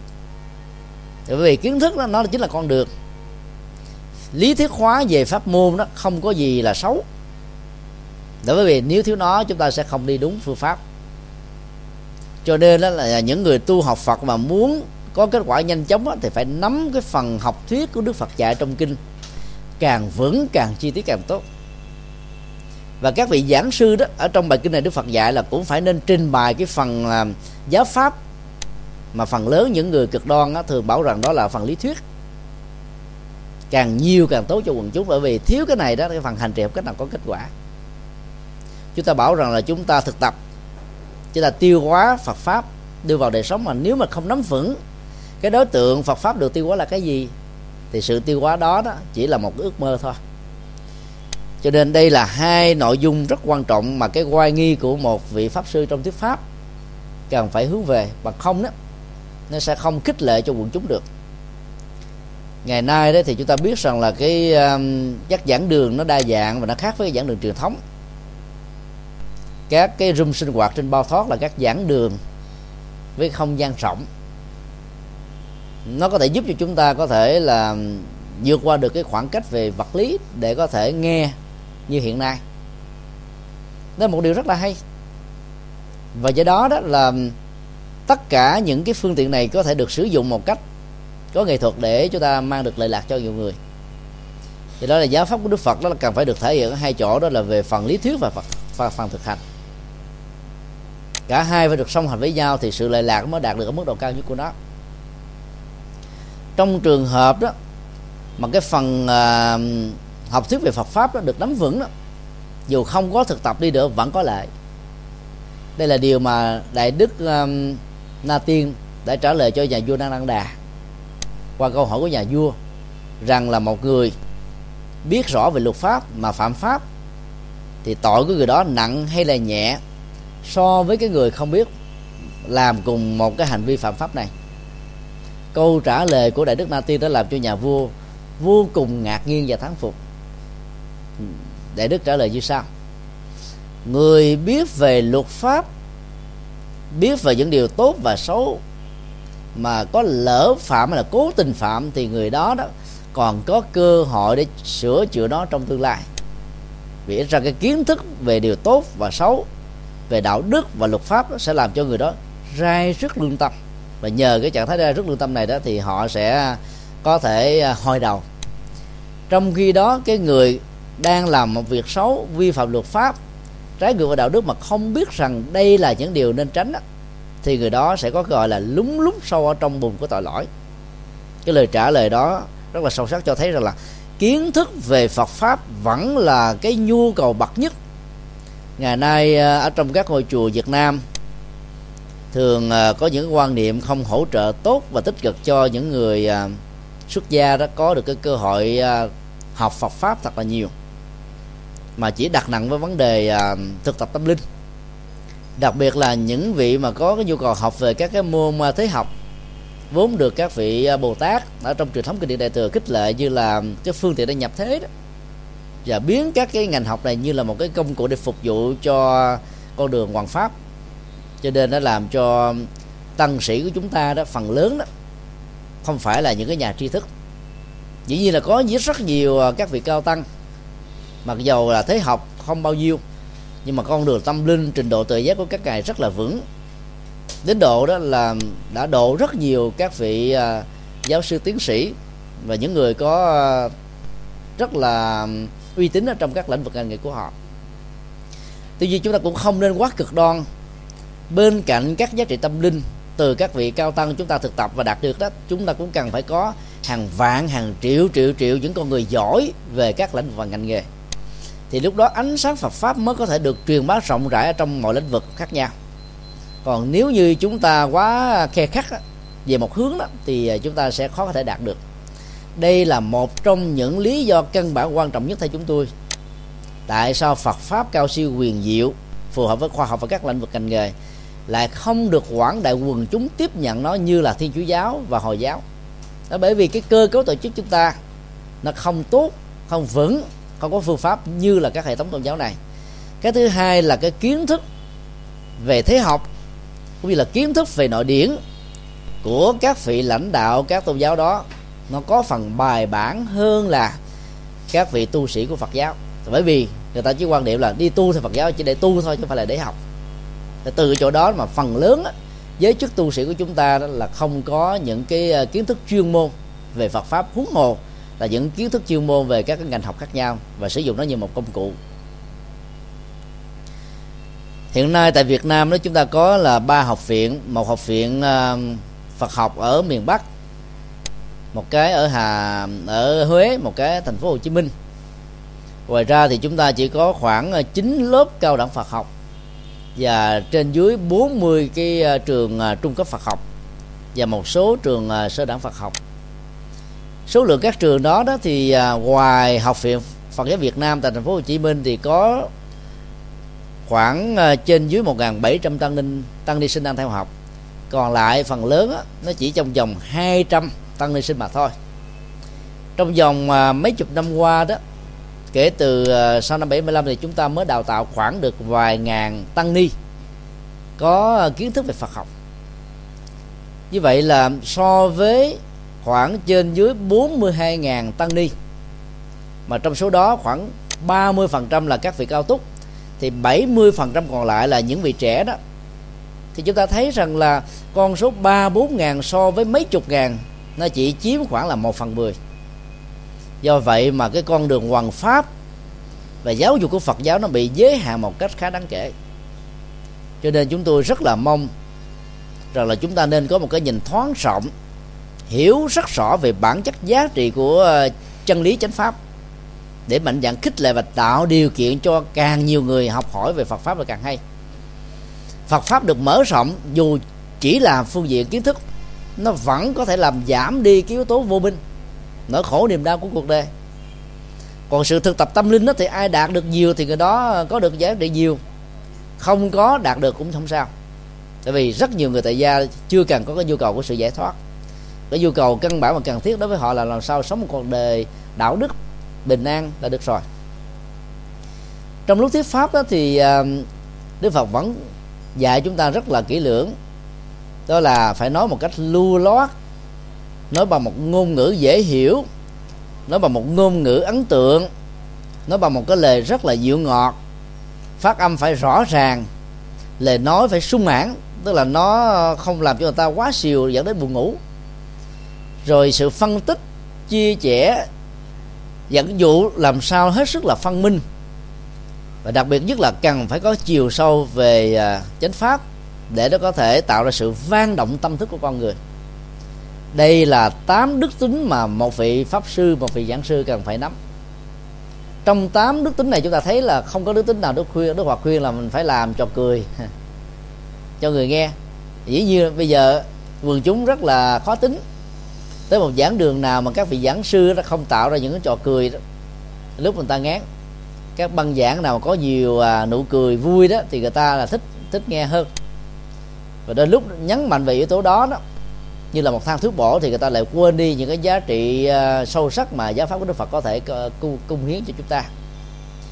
Cho nên là vấn đề ở chỗ là chúng ta cần phải tạo cái chiều sâu trong lời pháp để cho người nghe đó mặc dù có thể hơi buồn chán khô khan nhưng sau đó nó có những cái suy tư còn động lại trong tâm thức của con người để dẫn đến sự chuyển hóa những điều là chưa cần uh, chưa hay chưa tốt chưa hoàn chỉnh ở trong đời sống sau khi trình bày về à, 80 à, loại oai nghi và tới hành như trên đó Đức Phật mới xác quyết với Bà La Môn Brahmayu và Uttara rằng cái nhân tướng của con người đó không phải là quan trọng, mà quan trọng là ở nhân cách của người đó.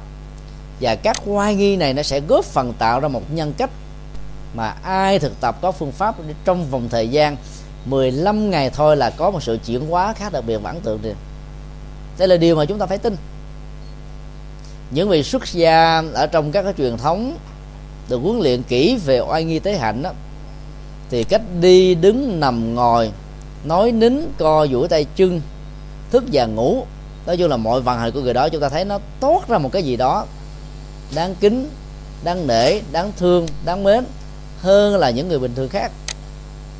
Thì cái điều đó là cái điều mà chúng ta có thể uh, học được từ đức phật và cũng từ việc à, trình bày như thế này thì à, bà la môn ramayu đó cảm thấy cái quan niệm về truyền thống nhân tướng học của à, ấn độ giáo nó không đủ sức thuyết phục.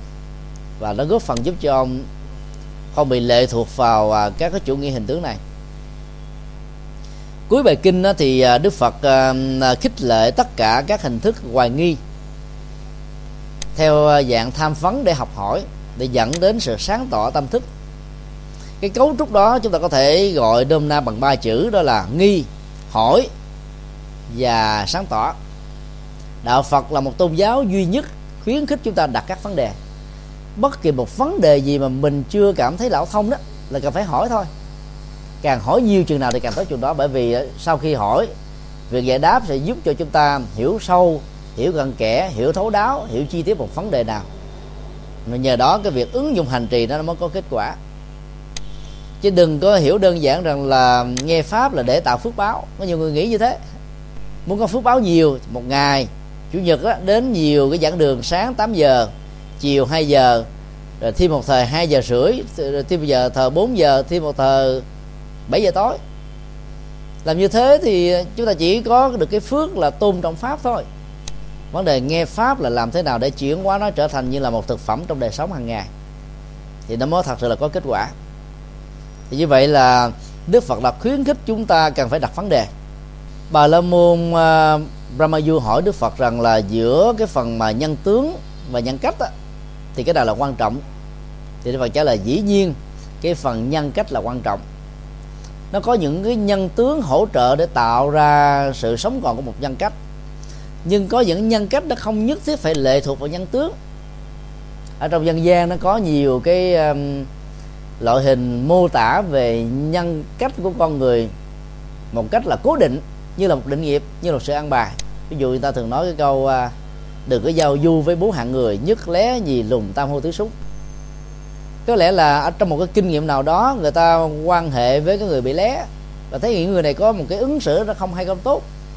Và từ đó đó, nhân rộng từ một cá thể trở thành một hiện tượng phổ quát quá làm cho rất nhiều người không có những cái cá tính xấu đó. Mà chẳng may nó không có được cái tướng đẹp về con mắt bị à, hiểu lầm dẫn đến những nỗi hàm quan. Tương tự đối với lùn hô súng. Nói chung là cái phần nhân tướng của mọi người có thể bị khuyết nhưng nếu người đó có được uh, cơ hội tiếp xúc một cái nền giáo dục chân chính thực tập theo cái nền giáo dục này thì người đó có thể có một cái nhân cách rất là đẹp và như vậy đó, họ vẫn là những người đáng được chúng ta kính lễ và tôn trọng. Như vậy là giá trị của một kiếp người nó không phải nằm ở cái chủ nghĩa hay là cái hình thể thẩm mỹ của người đó có mà nằm ở chỗ tư cách đạo đức của người đó sống như thế nào thể hiện như thế nào. Sau đó đức phật mới nói rằng là những điều cần biết cần tu á, thì ngài đã biết đã tu. Những gì cần chuyển hóa thì ngài đã làm thành công.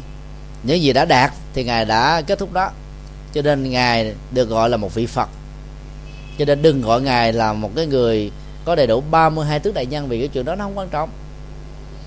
Người ta có thể đến vì một cái à, thắc mắc, vì một cái sự thán phục rằng đây là một nhân vật có 32 tướng đại nhân. Nếu tiếp xúc Đức Phật từ góc độ đó thì chúng ta sẽ đánh mất cơ hội học được những điều hay lẽ phải, khuôn vàng thiết học về đời sống tâm linh của ngài. Cho nên ngài nói là hãy quan niệm ngài đơn thuần là một người giác ngộ. Người đó đó có thể có nhân tướng của một đại nhân hay là không có nhân tướng một đại nhân, chuyện không quan trọng. Mà quan trọng là chất liệu giác ngộ của ngài có thể giúp cho chúng ta đạt được cái trình độ giác độ tương tự ở hiện tại và trong tương lai. Sau đó đức phật mới à, hỏi à, bà la môn à, brahmayu và uttara rằng là nếu hai thầy trò của quý vị có bất cứ một thắc mắc nào thì xin quý vị hãy mạnh dạng nêu những câu hỏi bà la môn brahmayu mới trả lời rằng là tôi à, xin hỏi ngài không liên hệ đến mục đích hiện tại mà liên hệ đến mục đích của tương lai. Đó là ngài quan niệm thế nào về cái gọi là mâu ni tức là một ẩn sĩ theo truyền thống bà la môn. Và ngài có thể nói rõ hơn đó thế nào là một vị phật tức là một người giác ngộ. Đức Phật đã trả lời rằng là Muni đó không phải là một nhà ẩn sĩ ít nói huấn luyện uh, im lặng ở trong mọi tình huống. Bởi vì là Muni như thế đó có thể là không gieo nghiệp ác, không gieo điều xấu, người ta rất là thán phục, nhưng không có giá trị thức thực cho cuộc đời. Đức Phật mới đưa ra một cái bài thi kệ như sau. Mâu Ni là người biết rõ đề này và đề trước, Hiểu rõ bản chất của ờ, cảnh giới xấu, Do ác làm ra, Cảnh giới thiện do nghiệp nhân đạo đức mà có. Mâu Ni là con người đã thực tập tâm linh Chấm dứt được cái tiến trình tái sanh Đạt được trí tuệ Và là cái người thấu đáo được bản châm thanh tịnh của mình. Chấm dứt được thanh tử thành tựu được thánh hạnh thông đạt được tất cả các pháp. Và mâu ni đó cũng chính là bậc giác ngộ. Ở đây lần đầu tiên chúng ta thấy là đức phật đã sử dụng các khái niệm uh, muni để so sánh với khái niệm buddha một khái niệm hoàn toàn mới do truyền thống tâm linh của đạo phật có. Cái khái niệm người giác ngộ là khái niệm đầu tiên do đức phật tạo ra. Ở trong truyền thống bà la môn đó thì cái người mà im lặng không có nói đó là được gọi là một ẩn sĩ. Cho nên đó đức phật nói là ẩn sĩ như thế không có lợi. Thì từ chỗ này đó, chúng ta cũng cần à, phải đính tránh một cái thói quen rằng là tu tịnh khẩu là tu im lặng. Có nhiều người à, phát nguyện tu tịnh khẩu bằng cách là nhập thất. Trong suốt thời gian phát nguyện nhập thất đó, người đó không nói các nhu cầu cần thiết cho sự tu đó. Họ nói bằng ngôn ngữ chữ viết, thể hiện lên một tờ giấy, đưa qua một cái cửa sổ, hay là đặt nó dưới cái cạnh của cái cái cửa cái, để cho những người trợ lý hay là thị giả, những người hộ tu đó, có thể nhận biết và đáp ứng các cái nhu cầu đó. Làm như vậy là không cần thiết. Bởi vì trong kinh đức phật chưa từng dạy chúng ta điều đó. Và vấn đề nhập thất đó thì đức phật dạy là nó cũng không cần có nhu cầu. Ở trong kinh đức phật dạy đối với người tu đó, một năm đó chia ra làm à, hai cái múi thời gian. Múi thời gian bao gồm 3 phần tư, và múi còn lại là một phần tư. Ba phần tư đó tức là 9 tháng phải đi hoàng pháp giảng kinh làm các phật sự, dấn thân trong các lĩnh vực và ngành nghề. Miễn là mang lại lễ tăng ăn vui cho người khác. Còn một phần tư thời gian còn lại đó là dành cho việc nạp lại cái cái năng lượng mà mình có thể bị tổn thất và hư hao trong cái quá trình mà mình à, thực tập tâm linh và làm phật sự. Cho nên ba tháng ăn cư đó, đó nhân cái sự bất tiện về mùa mưa. Mà ngày xưa thì cũng có áo mưa như bây giờ. Các giảng đường đó thì giảng ngoài trời chứ nó không có được đó là nhà cửa tươm tất như các giảng đường của chúng ta. Cho nên việc giảng kinh thuyết pháp và làm phật sự đó thường bị trở ngại. Và ba tháng mưa tại miền bắc ấn độ thời đó nó rất là tầm tã bất tiện lắm cho nên tận dụng cái cơ hội đó để à, phát triển về đạo phóng tâm linh, nạp lại cái bình năng lượng mà các phật sự có thể làm cho mình bị tổn mất ngoài ra đó thì à, ba tháng ăn cư đó còn là một cái cơ hội rất quý để cho cái kinh nghiệm về hoàng pháp, truyền giáo đó à, trong các cuộc đối thoại liên tôn được truyền thừa từ những bậc cao tăng đối với dân vị mà mới xuất gia và tập sự. Chúng ta thấy là khi mà mình có cơ hội sống chung với nhau đó thì những kinh nghiệm hay kinh nghiệm đẹp chúng ta sẽ truyền tụng với nhau. Và đó là cái phương pháp giáo dục rất là ấn tượng và thiết thực. Như vậy là mâu ni không phải là người im lặng. Nếu im lặng mà mình không mang lại lệ lạc thì không có giá trị gì. Cho nên có miệng, chúng ta phải sử dụng nó để nói.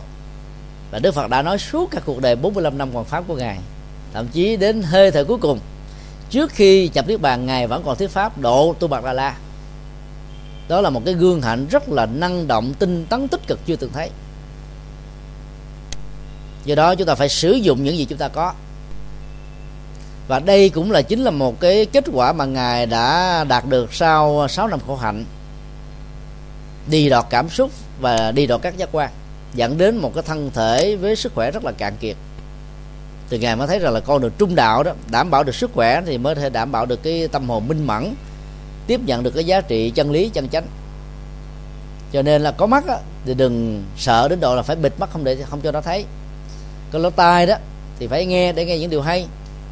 Có mũi phải ngửi có lưỡi phải nếm có thân phải xúc chạm.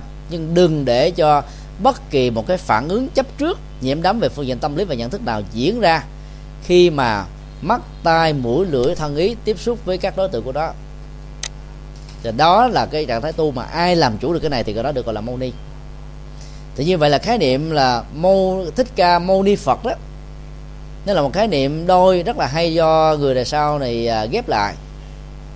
Bậc giác ngộ, một bậc à, đã chuyển hóa tâm thức, một bậc đã làm chủ được các giác quan, một bậc đã làm chủ được nhận thức.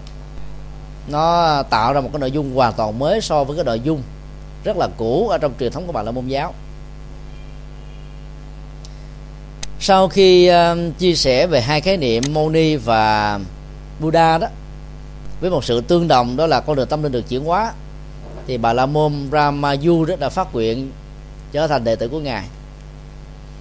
Ông mới thỉnh đức phật rằng là ngày mai đó thỉnh ngài và 500 vị tỳ kheo tới để nhận uh, lễ cúng dường của ông. Vì uh, cái ngày mà ông gặp phật là ông đã được tròn 120 tuổi rồi. Lúc đó thì đức phật uh, mới có mấy mươi tuổi, ta còn rất là trẻ. Một người 120 tuổi, một bậc trưởng thượng ở trong truyền thống bà la môn giáo, mà đỉnh lễ nhận một vị sa môn ở đây là đức phật. Ở tuổi trẻ trung ba mươi mấy hoài, làm thầy là một chuyện rất là hiếm có trong truyền thống tâm linh của ấn độ. Đức phật đã nhận lời, đúng giờ tính mời ngài và 500 vị à, tỳ kheo đến. Sau khi dùng à, cơm trong thì đức phật à, giảng một bài pháp thoại trong đó gồm rất là nhiều nội dung. Trước nhất ngài dạy về bố thí. Sau đó ngài phân tích về giá trị của đời sống đạo đức. Rồi nói về à, giá trị bố thí về đạo đức này nó dẫn đến cái sự tái sanh ở các cõi trời. Tức là cảnh giới hành tinh của con người ngoài hành tinh mà chúng ta đang sống. Rồi ngài cũng phân tích về à, cái sự đam mê của các loại dục lạc tác hại của nó cũng như là cái giá trị xuất ly nó đối với những vị xuất gia chân chính. Dù người đó được mệnh danh là sa môn hay là bà la thì đức phật mới phân tích giới thiệu về cái con đường tâm linh mà ngài khám phá đó là tứ diệu đế. Gồm có à, bốn à, bước để giải quyết một vấn nạn. Thứ nhất là nhìn thẳng vào thực tại của vấn đề đang gặp phải. Thứ hai là truy ra gốc rễ nguyên nhân xa gần chủ quan khách quan, hay là mình và người thứ ba là phải có một cái niềm tin lạc quan để nghĩ về một cái kết quả thành đạt, giải quyết được cái bế tắc vấn nào mà mình đang gặp phải. Và thứ tư đó là không chỉ mơ ước mà là sự nỗ lực với những cái phương pháp đúng đắn, là con đường đạo lý, đó là bác chánh đạo, để giải quyết các bế tắc ở trong cuộc đời. Thì như vậy là đức phật đã phân tích về à, tứ diệu đế qua hai lớp nhân quả. Nhân quả của nỗi khổ niềm bao và nhân quả của ăn vui hạnh phúc. Kế đến thì đức phật phân tích về sự vận hành của vũ trụ các nguyên lý sanh và diệt của mọi sự vật hiện tượng trong cuộc đời. Đây là những điều mà trước đây đó ở trong truyền thống bà la môn vị ờ, bà la môn ờ, Brahmayu đó dù được xem là bậc trưởng thượng uy tín nhất vẫn chưa từng nghe biết qua. Điều đó làm cho ông vô cùng hoan hỷ và hạnh phúc. Sau khi Đức Phật và tăng chúng 500 vị đi về ờ, một cái nơi mới để giảng kinh thuyết pháp. Thì đúng 7 ngày sau bà la môn Brahmayu đã qua đời. Các đồ đệ của ông à, đã trở thành đệ tử Đức Phật sau khi ông trở thành đệ tử Đức Phật. Đã đến báo cho Đức Phật biết về cái sự kiện đau lòng này. Và các vị đệ tử đó nó muốn hỏi Đức Phật rằng là sau khi chết đó, thì cảnh giới tái sanh của bà la môn Brahmayu này như thế nào? Thì ngài mới trả lời rằng là suốt à, khoảng đời 120 năm có mặt bà la môn Brahmayu mặc dù à, thực tập theo con đường tâm linh của bà là môn giáo nhưng tư cách đạo đức và phẩm hạnh đạo đức của ông đó, nó rất là vượt trội. Nội chừng đó thôi cũng đã làm cho ông có cảnh giới tái sanh an lành và hạnh phúc. Và đặc biệt là trong vòng 7 ngày qua khi uh, tiếp xúc với con đường tâm linh mới hiểu rõ hơn về cái quy luật vận hành mà con người là chịu trách nhiệm nhân quả trực tiếp đối với những gì mà con người đã tạo ra và ông rất quan hỷ là một việc phước báo rất lớn là cúng dường cho như lai thế tôn và 500 vị đệ tử của ngài với một cái tâm rất là quan hỷ thì chắc chắn rằng là sự ra đi với một cái tâm trạng quan hỷ như thế đó sẽ làm cho người đó có một cảnh giới tái sanh rất là ấn tượng và đẹp Đức Phật đã khuyên tất cả mọi người đừng khóc, đừng buồn, đừng đau mà hãy có một niềm vui mừng. Dĩ nhiên cái chết nào cũng làm cho chúng ta buồn vì phải đối diện với sanh ly tử biệt. Kẻ còn người mất mà theo quan niệm dân gian quán độ bây giờ đó, nó trở thành như là hai cái cảnh giới của cõi âm và cõi dương, xa cách ngàn trùng vạn dặm. Thế Phật khuyên là hãy um, chuyển hóa cái dòng cảm xúc đó để cho người ra đi đó được nhẹ nhàng và thư thái. Thì như vậy đó, kẻ còn lẫn người mất đều được lệ lạc và an vui. Đức Phật quan sát quyết rằng là bà La Môn Brahmayu mà giờ đến với à, đạo Phật rất là muộn ở tuổi 120 và chỉ có trong vòng 7 ngày thôi nhưng ông đã đạt được cái ờ, quả vị niết bàn. Tức là chứng đắc được sự giác ngộ và giải thoát. Tất cả các đồ đệ của ông khi nghe nói như thế thì đều rất là hài lòng.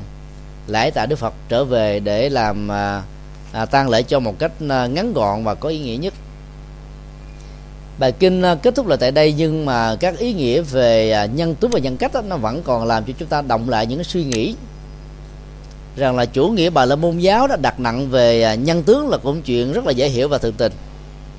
Bởi vì cái người dân gốc ấn độ đó, là Devarian có một cái sắc màu rất là đen. Kể từ khi um, dân y sắc y sang ngày ngày xưa đó tràn vào chiếm cứ ở cái vùng miền bắc ấn độ đó thì họ mệnh dân họ là giống dân mới Aryan. Có một cái làn da trắng có một cái uh, cặp mắt là tương đối màu xanh.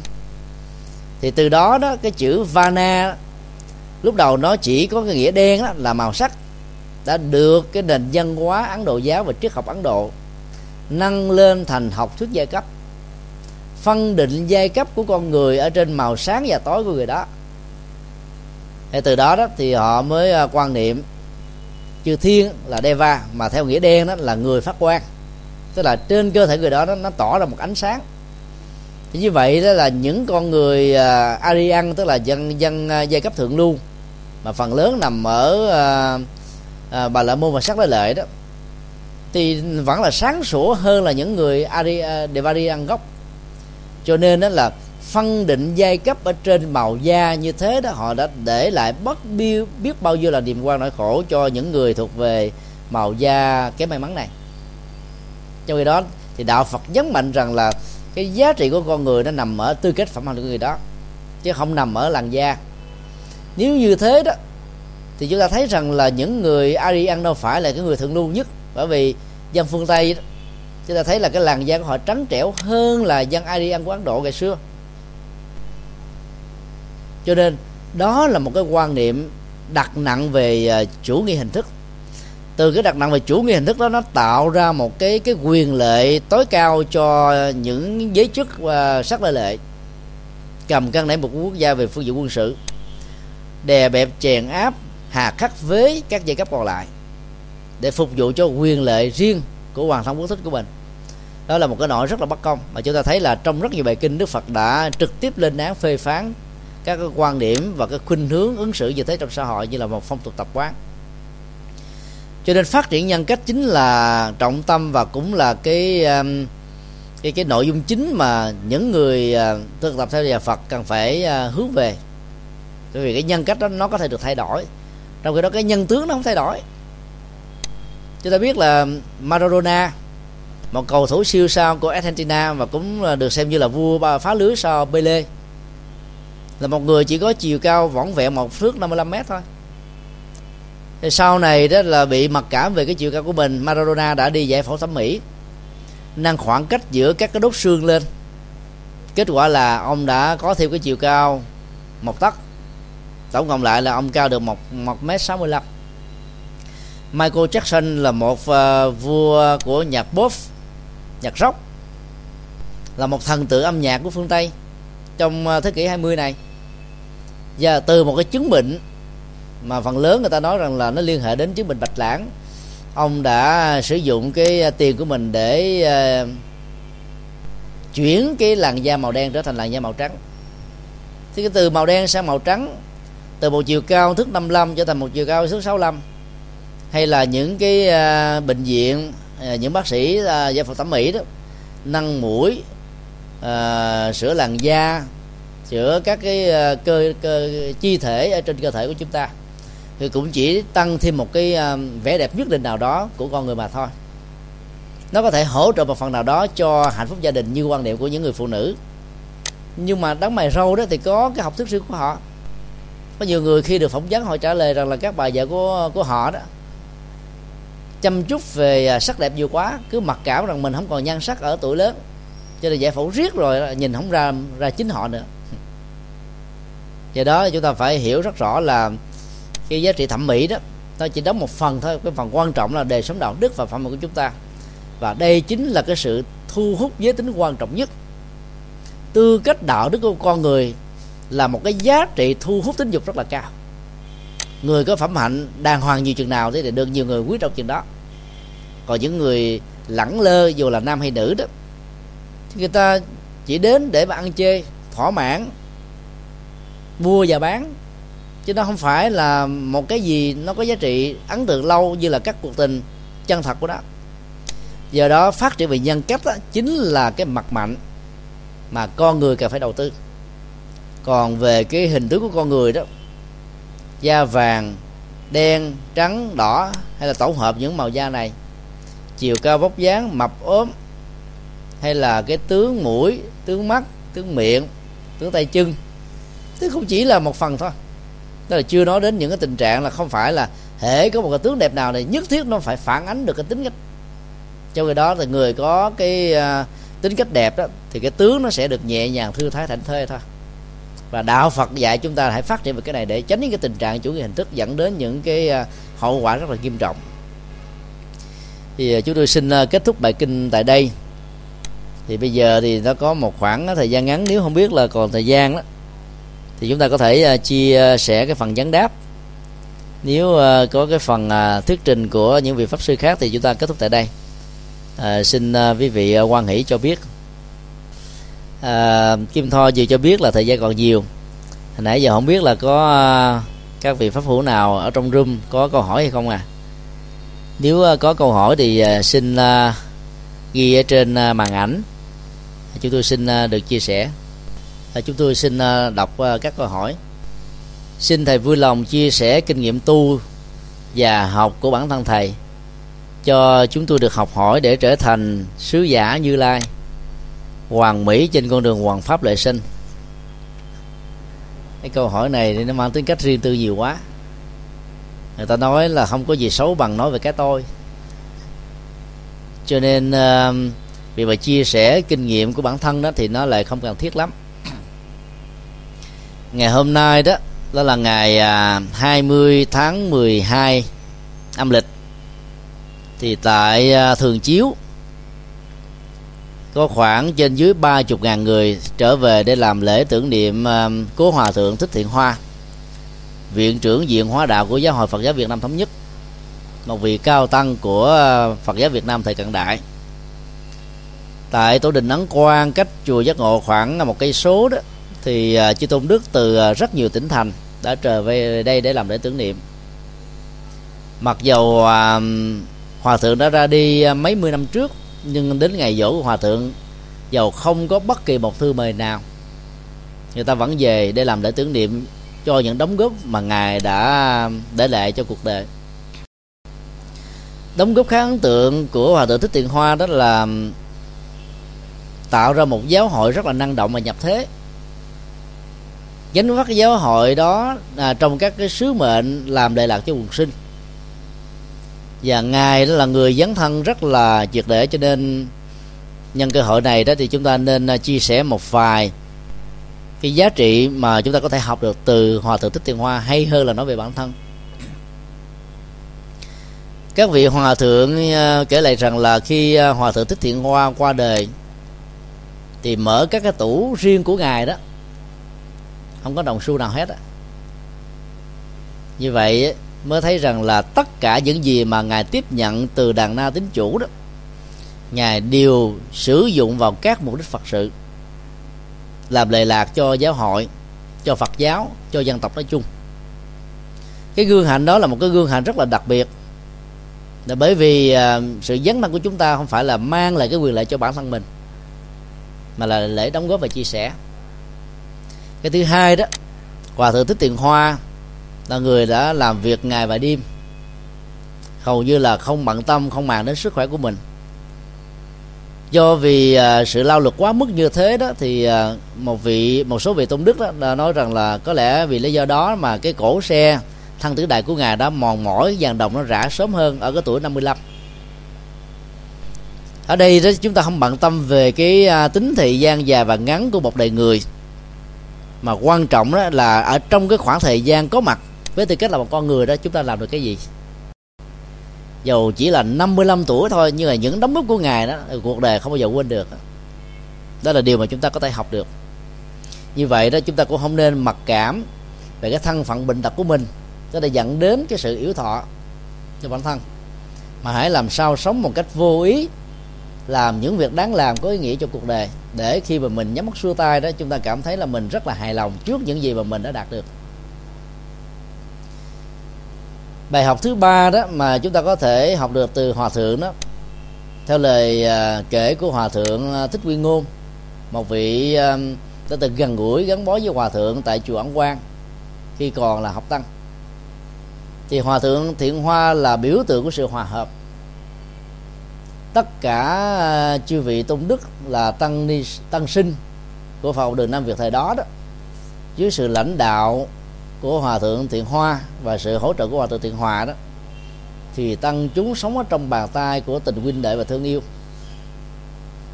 Và nhờ đó mà cái cái phong trào của Phật giáo thống nhất đã được phát triển rất là mạnh. Người ta đã góp hết tất cả những công sức để làm cho cái phong trào chấn hương Phật giáo được lan chuyển lan truyền rất là ấn tượng. Đó là bài học mà chúng ta có thể học được. Tức là nên trở thành một cái chất keo để nối kết những sự bất hòa hơn là một nỗ lực để làm cho những cái à, rạn nứt đó nó bị đổ vỡ nhiều hơn. Để bởi vì đạo Phật đó, dạy chúng ta một triết lý đó là hãy uh, xiển dương cái tinh thần hòa hợp như là nước với sữa không có một cái gián cách không có một sự phân biệt nào dù mình có thể đứng ở cái ờ, cách thế nào trong hay là ngoài hay là bất cứ một cái ờ, pháp môn nào mình đang hành trì hay là giáo hội nào mình đang tham dự cái điều quan trọng nhất là chúng ta nên hỗ trợ cho nhau trong các phật sự. Nếu không hỗ trợ cho nhau thì đừng nên cản trở lẫn nhau. Đó là cái tinh thần hòa hợp mà hòa thượng thích tiền hoa đã dấn thân và cống hiến. Bài học thứ tư đó là cái nỗ lực uh, vượt qua cái thói quen. Lẽ ra cũng không nên nói tại đây chúng tôi cũng được hòa thượng thích viên ngôn à, kể lại. Thì hòa thượng thích tiền hoa đó, thì có thói quen là hút thuốc. Về phần lớn quần chúng phật tử không ai biết, vì ngài chỉ hút một mình ở trong phòng riêng của ngài. Hòa thượng thiện hoa và hòa thượng tiền hòa là hai vị pháp hữu rất là tâm đầu ý hợp, học chung ở trên một phật học đường, làm việc trong cùng một cái môi trường phật sự, dấn thân làm đạo, tuổi tác có chênh lệch nhau nhưng mà sự đóng góp đó và cái ờ, tâm nguyện phục vụ cho thai nhân đó, nó rất là tâm đắc. Thì phòng của hai hòa thượng cách giao bằng một cái vách tường. Mà cái vách tường đó bây giờ tại chùa ẩn quang trong giải tăng xá vẫn còn giữ nguyên. Tức là nó cách ở trên trần nhà khoảng chừng là ba tấc. Cho nên mỗi khi cái làn khói nó được ờ, đưa lên ở trên phía trần nhà thì ờ, ở bên đây hòa thượng tiện hòa nhìn thấy và biết. Thì mỗi lần như thế thì hòa thượng tiện hòa giả vờ như là có phật sự đến gõ cửa. Hòa thượng tiện hoa tiếp pháp hữu của mình cho nên phải dụi tắt thuốc. Làm hai lần như thế, hòa thượng thiện hoa đã nêu một quyết tâm rất cao độ, từ đó về sau là không hút thuốc nữa. Mà không cần phải sử dụng các loại thuốc cai nghiện về à, kẹo ngậm như à, ngày nay người ta đã phát minh và giới thiệu rộng rãi bài học đó cho chúng ta thấy rằng là các thói quen là do chúng ta tập thôi. Lúc đầu đó, nó như là một mặn nhện về về lâu về dài, như là một sợi dây xích. Cái gì do chúng ta tập thì cái đó cũng có thể do chúng ta chuyển hóa nó được. Với điều kiện là chúng ta có quyết tâm cao độ, với nỗ lực tinh tấn thì chúng ta sẽ thành công. Thì đó là một vài bài học. Những đức hạnh à, rất là vĩ đại mà hòa thượng thiện hoa có thể à, để lại cho chúng ta. Mặc dầu nó là một phần rất nhỏ so với những gì mà ngài đã để lại cho cuộc đời. Hôm nay nhân là cái ngày à, dỗ của à, hòa thượng, thì chúng tôi à, xin giới thiệu cái kinh nghiệm của hòa thượng như thế để tất cả chúng ta cùng học hỏi theo. Một câu hỏi khác. Thầy vừa trình bày 32 tướng tốt của Đức Phật, còn một đặc điểm chữ dạng ở trên ngực của Đức Phật chưa nghe thầy giảng đến. Kính mong thầy giải thích ý nghĩa chữ vạn trên của Đức Phật. Chữ vạn đó, nó không phải là một trong 32 tướng đại nhân ở trong các bản dân của ờ, Bali, hay là kinh điển ờ, Nam Tông nói chung. Mà chữ vạn đó, nó không phải là một cái sản phẩm dân hóa tâm linh của Phật giáo. Bởi vì ờ, tại Ấn Độ đó thì chữ vạn này đã được sử dụng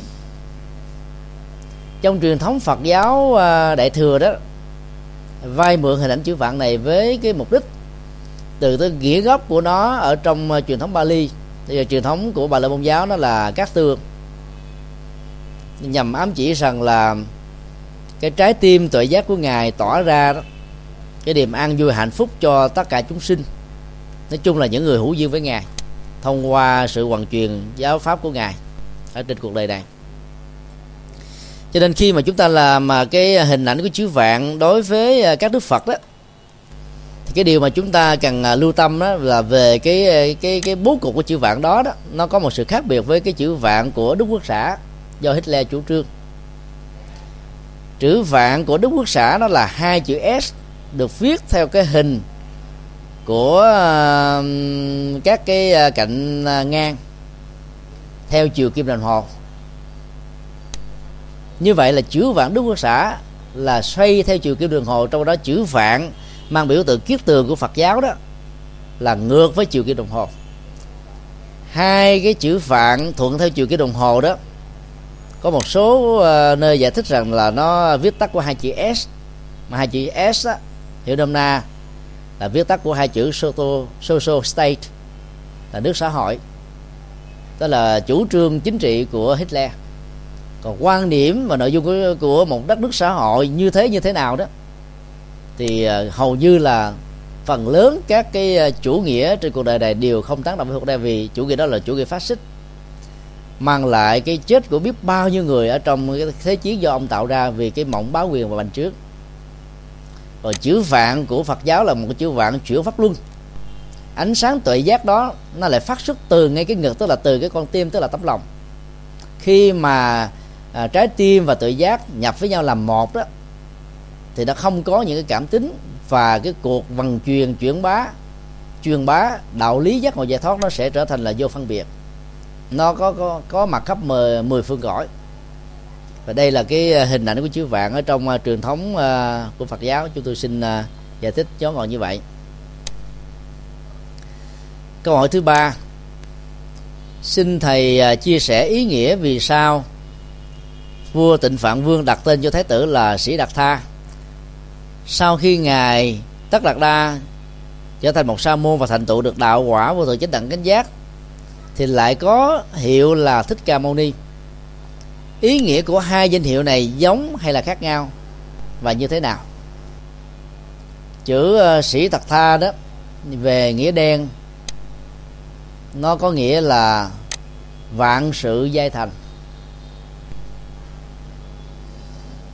Dụng ý của nhà vua tất đạt la khi đặt tên uh, của nhà vua tịnh phạn khi đặt tên con mình là tất đạt đa đó thì ông muốn ám chỉ rằng là tất cả mọi quyển ước của ông về một vị chuyển linh thánh vương nằm ở trong tư cách của tất đạt la của tương lai đó nó phải là một hiện thực.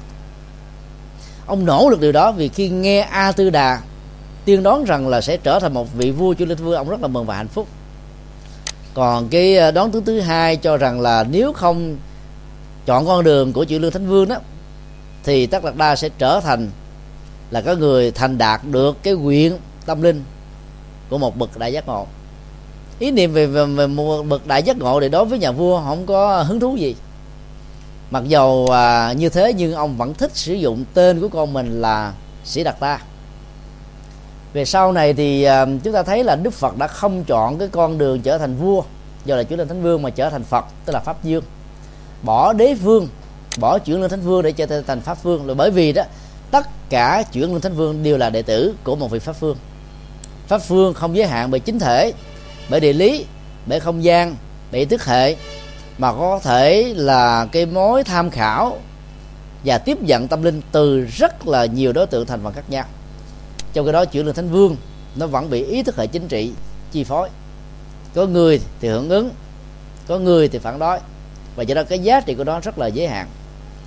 Danh hiệu bổn sư thích ca mâu ni đó, như à, chúng tôi vừa chia bài à, chia chia sẻ ở cuối bài kinh này, nó gồm hai khái niệm.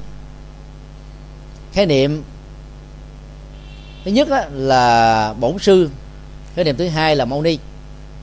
Mâu ni đó là một khái niệm được phai mượn từ ờ, khái niệm nhân hóa truyền thống của bà la môn giáo.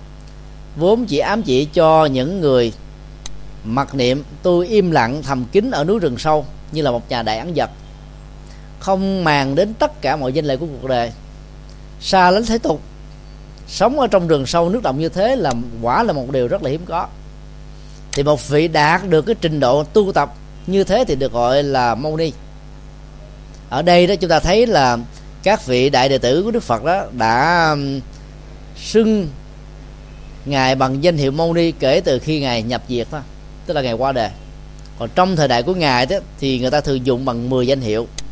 Như lai ứng cúng, tránh bính tri minh hạnh túc, thiền thệ, thế gian giải, điều ngự trượng phu thiên nhân sư, phật và thế tôn. Còn cái chữ thích ca mâu ni đó là về sau, mà phần lớn là truyền thống đại thừa và đặc biệt là tại trung quốc. Thì người trung quốc á là có một cái chủ nghĩa, là có một cái nguồn gốc. Ví dụ như họ quan trọng về gia tộc, cho nên lấy cái họ làm chính. Do đó, tất cả mọi thứ nếu nó phi gia, phi là gia tộc thì họ không thể gia truyền, họ không truyền hoài tộc. Chính vì vậy mà họ luôn luôn có cái quan niệm là cái gốc là cái chính và có những cái phụ thuộc. Các đức phật ờ, ở trong quá khứ, hiện tại, vị lai đó, nhiều vô số ở trong kinh điển đại thừa để phân biệt giữa đức phật lịch sử và cái đức phật này đó, thì người ta dùng bằng một cái à, ngữ tính từ mà cái danh sư phía trước là bổn sư, tức là là thầy thầy gốc hay là phật tổ. Hay hiểu đông na là ừ, người thầy đã tạo ra đạo phật ở trên hành tinh này. Chữ mâu ni đó, thì để cho nó hòa đồng với à, cái phong tục tập quán xưng hô của truyền thống bà la môn giáo. Một nhà ẩn sĩ của dòng họ thích ca và ẩn sĩ đó là bậc đại giác ngộ. Như vậy trong khái niệm nam mô bổn sư thích ca mâu ni phật đó nó gồm có ba. Thứ nhất á, mô tả đức phật là một con người giác ngộ chứ không phải là thần linh hay là thánh hay là thượng đế. Thằng ờ, một vị giác ngộ như thế đó nó cũng là một vị mâu ni ở trong dòng tộc thích ca của đất nước thích ca. Và vì đó là là đức phật lịch sử đã khai sáng ra đạo phật ở trên hành tinh này. Nên là cái sự giống nhau của khái niệm tất đạt đa và thích ca mâu ni đó là sự thành tựu được. Cái quyền ước, mặc dù cái nội dung và đó tự thành tựu mà nhà vua khi đặt tên cho con nó khác hoàn toàn với cái sự thành tựu mà đức phật có, đó là sự giác ngộ tâm linh ở mức độ cao nhất. Câu hỏi khác. Thưa thầy, việc coi tướng có chính xác hay không, có khoa học hay không, tại sao nhiều người lại thích coi tướng như thế? Ở trong à, bài kinh về nhân tướng và nhân cách mà chúng tôi vừa chia sẻ đó, thì chúng tôi có nói một ý là đức phật không hề phê bình về cái tính cách phi khoa học của các ngành này, mà đức phật chỉ nhấn mạnh đến cái lệ thuộc tâm lý, hay nói khác hơn là cái à, cái tác hại tiêu cực của nó đối với phần lớn những người đặt nặng về cái niềm tin tướng và số. Tướng là hình trạng, số là ngày tháng năm sinh thì ờ, các cái khoa bói toán hoặc là dựa vào tướng hoặc là dựa vào ngày tháng năm sinh hoặc là cả hai để phân định nhân cách của một con người. Thông qua đó xác định cái nghiệp ở trong quá khứ và cái nghiệp ở trong tương lai. Trong khi đó đó thì nhà Phật xác định rất rõ đó là nghiệp là các hành động do chúng ta tạo. Tạo một cách có ý thức, tạo một cách vô thức, tạo một cách đúng hay tạo một cách sai thì người đó vẫn phải chịu cái trách nhiệm nhân quả trực tiếp hay là gián tiếp đối với những gì mình đã, làm. Cho nên cái phần nhân tướng hay là uh, số thì không được đạo Phật khích lệ như là một cái nghề. Và ở trong ờ, các nghề chân chính mà đức phật khuyến tấn các phật tử đó là có một cái nghề được gọi là cái nghề phi chánh mạng tức là cái nghề bói toán. Do đó đó là chúng ta không nên sống bằng nghề này. Tuy nhiên đó quảng đại quần chúng tại trung quốc, việt nam, nhật bản, triều tiên và tây tạng, nói chung là cái thế giới của phương đông, quá tin vào trong nhân tướng học cũng như là vào các cái loại bói toán khác. Thì một nhà hoàng pháp trong thời hiện đại này, nếu mà biết thêm những thứ này, nó vẫn như là một cái phương tiện rất là hữu hiệu. Nếu chúng ta biết sử dụng nó, thì chúng ta vẫn có những cái giá trị nhất định nào đó. Khi mà người ta đến với mình để xem tướng, nghiên cứu một cách đúng về à, cái thuật xem tướng chúng ta vẫn có thể nói một cách rất là xác thực như là một nghệ thuật thao tâm thông. Và sử dụng tướng số như là thao tâm thông đó chúng ta sẽ làm cho người đó dễ dàng thán phục. Và từ đó, đó mọi hướng dẫn đức năng thắng số đó, sẽ làm cho người đó chấp nhận dễ dàng hơn. Còn bây giờ mình chỉ có phủ định một cách là quá gây gắt mà không hề có những cái dẫn dụ để giúp cho họ có từng bước đi vào đạo đó thì họ sẽ có thể bị dị ứng và do đó sẽ đánh mất cái cơ hội đến với nhà chùa khi có một cái uh, sự cố hay là một cái uh, sự kiện quan trọng nào đó liên hệ đến hôn quan tăng tế đó nếu người đó không phải là thiên chúa giáo và tin lành thì phần lớn còn lại đều vô nhà chùa để uh, xem ngày xem giờ. Sẽ là một sai lầm nếu chúng ta bài bắt cái đó một cách cực đoan. Ở đây đó nếu biết cách sử dụng đó chúng ta sẽ có thể hỗ trợ cho những người đó bằng cách là hướng dẫn cho họ trở về với con đường đúng đắn thì mình vẫn coi một cách bình thường, nhưng mà mình không bị lệ thuộc vào những cái điều coi. Và hướng dẫn những người như thế có điều kiện tin vững chãi về điều này. Thì dần già rằng đó, họ có một cái sự thay thế về đối tượng niềm tin, thì lúc đó họ mới vượt qua cái thói quen của mình. Còn những người nghiên cứu tốt về à, tử vi, tướng số, vẫn có thể đón được vận mệnh của con người ở một mức độ từ 50 cho đến là 80 phần trăm thì nó cũng là một cái phương diện khác của tha tâm thông hay là thiên nhãn thông nhưng cái xác suất về sự sai vẫn có. Cho nên là sự tuyệt đối ở trong các cái ngành tướng số là hoàn toàn không. Tin tuyệt đối vào tướng số là một sai lầm. Có rất nhiều người khi nghe nói đó, à, năm nay là mình rơi vào năm xuôi tháng hạn cho nên họ sợ. Không biết làm ăn gì hết cho nên dẫn đến thất bại. Và đó là năm nay đó là mình đó được sao tốt chiếu cho nên họ ý lại. Họ dấn thân vào con đường ăn chơi. Cuối cùng, tiền mất, tật mang, thân bại, danh liệt. Như vậy là cái niềm tin vào toán số về tốt và xấu nó đều có cái hiệu ứng tâm lý tiêu cực. Tin quá nhiều vào những cái xấu, cái xui, cái rủi, chứ không ai làm cho người đó mất bình tĩnh, mất tự nhiên, dè dặt, rụt rè, và do đó đánh mất rất nhiều cơ hội tốt và thuận lợi trong cuộc đời còn tin quá nhiều cái điều tốt mà nó chưa chắc là diễn ra trong tương lai vì cái cơ chế tâm thức và hành động của người có thể tác động làm thay đổi, làm cho người đó ý lại và cứ nghĩ mơ tưởng giao niềm tin vào cái tốt và những cái ngôi sao chiếu mạng này thì cuối cùng họ làm gì hết, thì kết quả dẫn đến sự thất bại. Đó là chưa nói đến những cái nỗi bị ám ảnh khi mà nghe biết năm nay sao xấu chiếu mình, thì họ mất ăn bỏ ngủ đi đứng không yên, ngồi là không ổn cách đây bao hôm đó có ờ, một số phật tử ở dưới mỹ tho lên. Nhờ chúng tôi tư vấn. Họ cho biết rằng là trước khi đến chùa giác ngộ đó thì họ đã gặp ờ, ba bốn vị thầy pháp. Thì các thầy pháp á, à, mới nói với họ rằng là trong nhà đó là do vì cái chết uh, trùng tan ly tán của một người uh, ông người uh, cha hay là của quy thất tổ nào đó mà dẫn đến cái tình trạng mà gia đình tất cả con cháu ngóc đầu không lên kể từ khi có cái à, lý giải như thế họ đã mất ăn bỏ ngủ. Họ bắt đầu mới truy tìm lại hết tất cả à, những gì đã được diễn ra trong gia đình của mình. Những điều không thuận lợi chứ bất hạnh cho nên họ mới nghĩ rằng là có lẽ là cái chết của một cái người thân nào đó trong gia đình đã làm sự cố này diễn ra. Cho nên họ mới đến uh, chùa để nhờ giải. Thế nhưng tôi mới nói như thế này là ông bà tổ tiên chúng ta thương chúng ta không hết có đâu mà đi hại chúng ta phải không ạ nếu người đó mà chưa được siêu sinh là vẫn tiếp tục phò hộ chúng ta với tính cách là âm đức hoặc là phò hộ bằng tinh thần. Bởi vì cái nhân quả đạo đức của từng bản thân nó quyết định xui và uh, xui và mai. Tốt và xấu hạnh phúc của đâu có từ con người. Chứ không phải là do cái chết của người a người b người c có mối quan hệ chúng ta và ảnh hưởng đến cái cuộc đời của chúng ta. Cho nên điều đầu tiên là phải làm sao giải phẫu cái niềm tin đó ra khỏi cái tự điển gọi là niềm tin tín ngưỡng của mình. Nếu không giải phẫu cái một từ đó ra khỏi đó, thì chúng ta sẽ bị cái niềm tin này ám ảnh và biến mình trở thành một nạn nhân. Thay vì mình kính mến cái người tổ tiên đó đã từng đóng góp cho gia tộc của chúng ta chúng ta sẽ có một cái oán hận ở trong tâm. Bởi vì do cái chết của người này mà dẫn đến cuộc ờ, cuộc đời mình bất hòa, lận đận, khổ đau, vân vân. Thay vì chúng ta tìm kiếm những cái nguyên nhân dẫn đến cái bất hòa và khổ đau, ở hiện tại, do vì sống không có phương pháp không có nhường nhịn, không có hòa không có đoàn kết, không có giúp đỡ, không có hỷ xã không bỏ qua.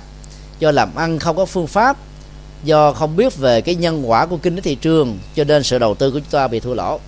Cái đó là dựa vào cái cấu trúc tứ diệu đế mà đức phật đã dạy đó, thì chúng ta phải phanh phui cái nguyên nhân hiện tại này là chính. Còn cái chết của bất kỳ ai nó không quan trọng gì. Mà chúng ta sẽ nghĩ rằng là chúng ta đang vẫy tay chào với người thân thương nhất của mình và cái hỗ trợ của chúng ta cần thiết trong tình huống này không phải ngày chết người đó là tốt hay là xấu, mà là làm thế nào cho người đó được siêu sinh. Nếu như người đó không may mắn mà vẫn còn đang tiếp tục ở bên cạnh chúng ta do vì chấp trước của tình thương, nghe những cái lời quán trách của chúng ta khi chúng ta tin vào những ông thầy tướng, thầy số, thầy pháp, thì cái nỗi quán hận đó vì nỗi hàm quan sẽ làm cho họ khó siêu sanh hơn nữa. Cho nên phải rũ bỏ các niềm tin sai lầm để chúng ta mới sống một cách vững chãi và mạnh mẽ được. Vấn đề ở chỗ đó là không có gì là không thay đổi được. Tướng, nó chỉ có một số giới hạn. Trong khi đó, cái tánh cách của con người đó, nó là tất cả, nó quyết định. Cho nên tin vào cái gì đó một cách tuyệt đối đều có thể dẫn đến một sự sai lầm, nhất là tin vào tướng số. Câu hỏi thứ năm. Tại sao hình tượng đức phật thích ca khác nhau theo các quốc gia? Mà không nên thống nhất thành một hình ảnh như thầy vừa đề nghị. Khi nãy khi chia sẻ về à, 32 tướng đại nhân, thì à, chúng tôi có đề nghị rằng là các nhà nghệ nhân và nghệ thuật của Phật giáo Việt Nam đó nên tạo ra hình thù. Phật Bồ Tát mang vóc dáng văn hóa, nhân tướng học của người Việt Nam. Lý do căn bản là đó, nó đã tạo ra một cái gì đó gần gũi và gắn bó. Phật Trung Quốc phần lớn là một mí. Phật Tây Tạng cũng một mí. Phật Ấn Độ có hình thù vóc dáng theo nhân tướng học của Ấn Độ, cơ thể học của Ấn Độ. Nhưng khi được nhập cảng qua Trung Quốc thì chúng ta thấy là hình thù vóc dáng đã được thay đổi. Từ cách thức là ăn mặc cho đến các tư thế ngồi. Ví dụ như là Đức Phật à, là Bồ Tát Di Lặc hoặc là Bồ Tát Quan Thế Âm thì trong các cái phong cách nghệ thuật của à, Ấn Độ đó dù là Bắc Ấn hay là Nam Ấn thì chúng ta đều thấy là các ngài đều có 32 tướng tốt và 80 vẻ đẹp của một người nam. Và có tưa có cái râu ở trên à, ở trên môi nữa. Nhưng khi sang um, tại Trung Quốc đó thì Đức Phật Bồ Tát Di Lặc á lại không mang hình thù vóc dáng của 32 tướng tốt và 80 đẹp mà là bồ à, hòa hòa thượng bố đại. Có một cái cái cái cái bao tử rất là to cái bụng rất là phệ để tượng trưng cho sự rộng lượng độ lượng bao dung. Và luôn luôn là hở ngực hở ngực với một cái thái độ sống rất là ngược đề nhưng mà lại là thông dong thoát tục. Trong khi đó thì hình ảnh của bồ tát quan thế âm á, lại làm mẹ hiền quan âm ăn mặc theo cái à, cung đình của à, trung hoa với ngọc ngà châu báu bảy báo đầy ở trên cơ thể của ngài. Mà chúng ta vẫn tôn thờ và xem nó rất là gần gũi bởi vì chúng ta đã có cả ngàn năm ảnh hưởng cái nền văn hóa của Trung Hoa trong cái giai đoạn mà Việt Nam bị Trung Quốc đô hộ chúng ta thấy rằng là cái việc mà tiếp biến văn hóa, tạo ra cái chất liệu văn hóa truyền thống ở tại địa phương đó để làm cho cái cái hình ảnh văn hóa đó trở nên gần gũi và thiết thực nhiều hơn. Đây là cái điều mà nó nó thuộc về cái sự à, tiếp nhận. Mà nếu chúng ta mạnh dạng thì quần chúng sẽ đến với đạo Phật nhiều. Chúng ta vào các ngôi chùa của Việt Nam đó, cái cấu trúc thờ phượng gần gần nó cũng giống như là Trung Quốc rồi bản biểu chùa, các câu đối của bằng chữ Hán, làm cho người ngoại quốc không có cảm giác rằng là mình đang du lịch hay là tham quan tâm linh một cái ngôi chùa Việt Nam mà là đang tham quan một ngôi chùa Trung Hoa ở trên đất Việt Nam. Thì từ đó đó, các cái cảm nhận nó nó có một cái gì đó rất là khác biệt. Chúng ta cần phải có một cái nét riêng cho Phật giáo Việt Nam là để đáp ứng cho cái căn tính chúng sinh người Việt Nam. Bởi vì mỗi một cái chủng loại quốc gia đó, nó có một cái cộng nghiệp ở trong các cái cộng nghiệp đó nó lại có một cái biệt nghiệp nữa. Thì cộng nghiệp của một quốc gia nó trở thành biệt nghiệp giữa quốc gia này với quốc gia khác.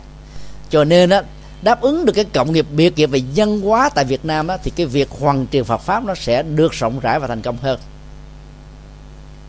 Tinh thần 32 ấn thân đó đó là một sự đa dạng về hình thù vóc dáng mà Bồ Tát Quan Thế Âm và nhiều vị Bồ Tát khác đã làm. Cho phép chúng ta nghĩ rằng là việc nắng tạo ra hình tượng của các Phật và Bồ Tát nó cần phải đa dạng và phong phú để đã đáp ứng cho nhiều cái căn tính đối tượng khác nhau. Hơn là chỉ là một hình ảnh duy nhất nào đó. Chúng ta thấy là ngày nay đó nếu chúng ta mạnh dạng á, thì bồ tát qua thế âm cũng không nên là ăn mặc theo cái cung đình của trung hoa. Vì cái cung đình việt nam nó khác.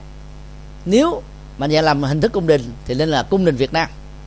Và mạnh dạng hơn nữa thì chúng ta lấy cái chiếc áo dài việt nam chiếc toán lá việt nam để nắng tạo lên hình ảnh và tượng của bồ tát quan thế âm. Điều đó đó rất là nhiều nhà phật học uh, mang tính cách là truyền thống việt nam đó đã đề xuất đến nay thì vẫn chưa có ai dám mạnh dạn làm việc này.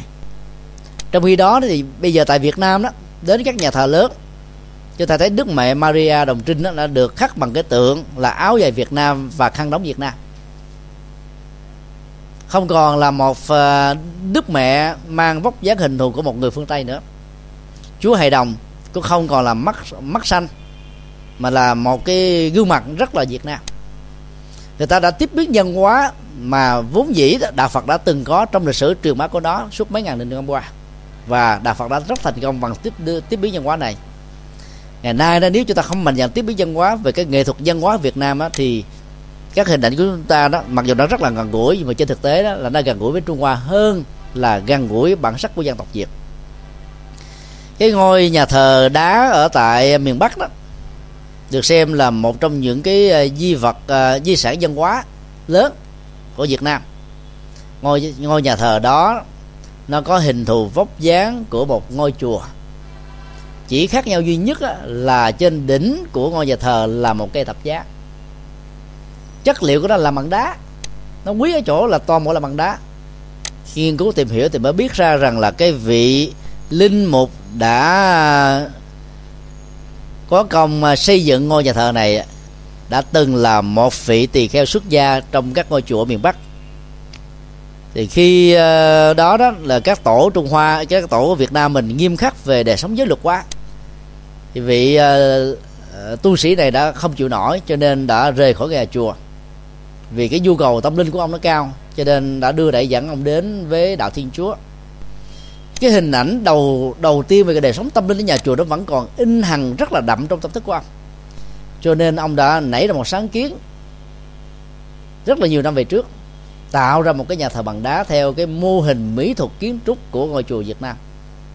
Và cái đó là một cái điều rất là ấn tượng mà ngày nay đó, Vatican đã khích lệ kêu gọi thiên chúa giáo tại Việt Nam hãy nên sử dụng các dữ liệu văn hóa Việt Nam để làm cho thiên giáo không còn là một cái vật xa lạ, một tôn giáo xa lạ, ngoại lai. Là những cái ấn ấn tượng tiêu cực về một cái tôn giáo ngoại xâm, gắn liền với dấu dài xâm lược của quân thực dân đó, nó sẽ mất đi dần dần. Trong khi đó, đạo Phật chúng ta thì nó có một cái gắn bó với với dân tộc ở trong lòng dân tộc đã trên dưới 20 thế kỷ, mà chúng ta vốn lại có những học thuyết nhập thế, phương tiện tùy duyên bất biết mà lại không làm như thế này đó, thì chúng ta đánh mất rất nhiều cơ hội và về lâu về dài đó thì à, cái số lượng quần chúng chúng ta sẽ bị giảm dần. Đó là điều mà các nhà hoàng pháp nên rất là quan tâm để truyền bá, khích lệ các nhà nghệ thuật, mỹ thuật điêu khắc chạm chỗ trong các lĩnh vực ngành nghề, mạnh dạng sáng tạo ra các hình ảnh Phật mới phù hợp với cái nền văn hóa của Phật giáo Việt Nam. Thời gian thì à, đã hết mà câu hỏi thì còn nhiều. Do đó à, chúng tôi vô cùng mà cáo lỗi và xin hẹn lại quý vị vào dịp khác thì tại Việt Nam đó à, kể từ à, chủ nhật của ngày hôm nay đó thì à, các giảng đường đã nghỉ Tết. Và từ ngày 18 tháng Giêng âm lịch đó, mới bắt đầu học trở lại. Do đó đó là về kinh trung bộ đó thì à, chúng tôi xin à, cáo lỗi là chỉ có thể bắt đầu lại vào ngày 18 tháng giêng âm lịch. À, không biết tương đương với ngày dương lịch là tháng mấy. Còn các cái bài pháp thoại tại chùa giác ngộ đó thì vẫn còn một buổi à, nữa thì chúng tôi sẽ thông báo sau. Còn những ờ, cái buổi pháp thoại đây đó nếu ờ, có dịp đó thì chúng tôi cũng sẽ thông báo. Nếu mà giờ ở trong ờ, diễn đàn Phật pháp nhiệm màu mà không bị kẹt giảng sư đó thì chúng tôi xin đăng ký. À, trước khi kết thúc thì chúng tôi chân thành cảm ơn thầy đồng trí và tất cả các vị phụ trách điều phối uh, room Phật pháp Diệm màu đã tạo điều kiện cho buổi trường trực tiếp này được diễn ra. Kính chúc một năm mới an lành an khang thịnh vượng và an lành hạnh phúc ở trong cuộc sống. Nam mô bổn sư thích ca mâu ni phật tác đại chứng minh. À, chúng tôi xin à, kết thúc là vì à, bây giờ đã 7 giờ ở Việt Nam thì thời kinh tối đã được bắt đầu. À, xin à, hẹn gặp lại quý vị trong một dịp khác. Nếu có những câu hỏi đó thì xin quý vị cứ ghi và chuyển cho à, cô Kim Thoa để cô Kim Thoa có thể à, chuyển đặt lại cho chúng tôi. Và sau đó thì chúng ta sẽ có những dịp trao đổi cho những cái câu hỏi này. Cảm ơn.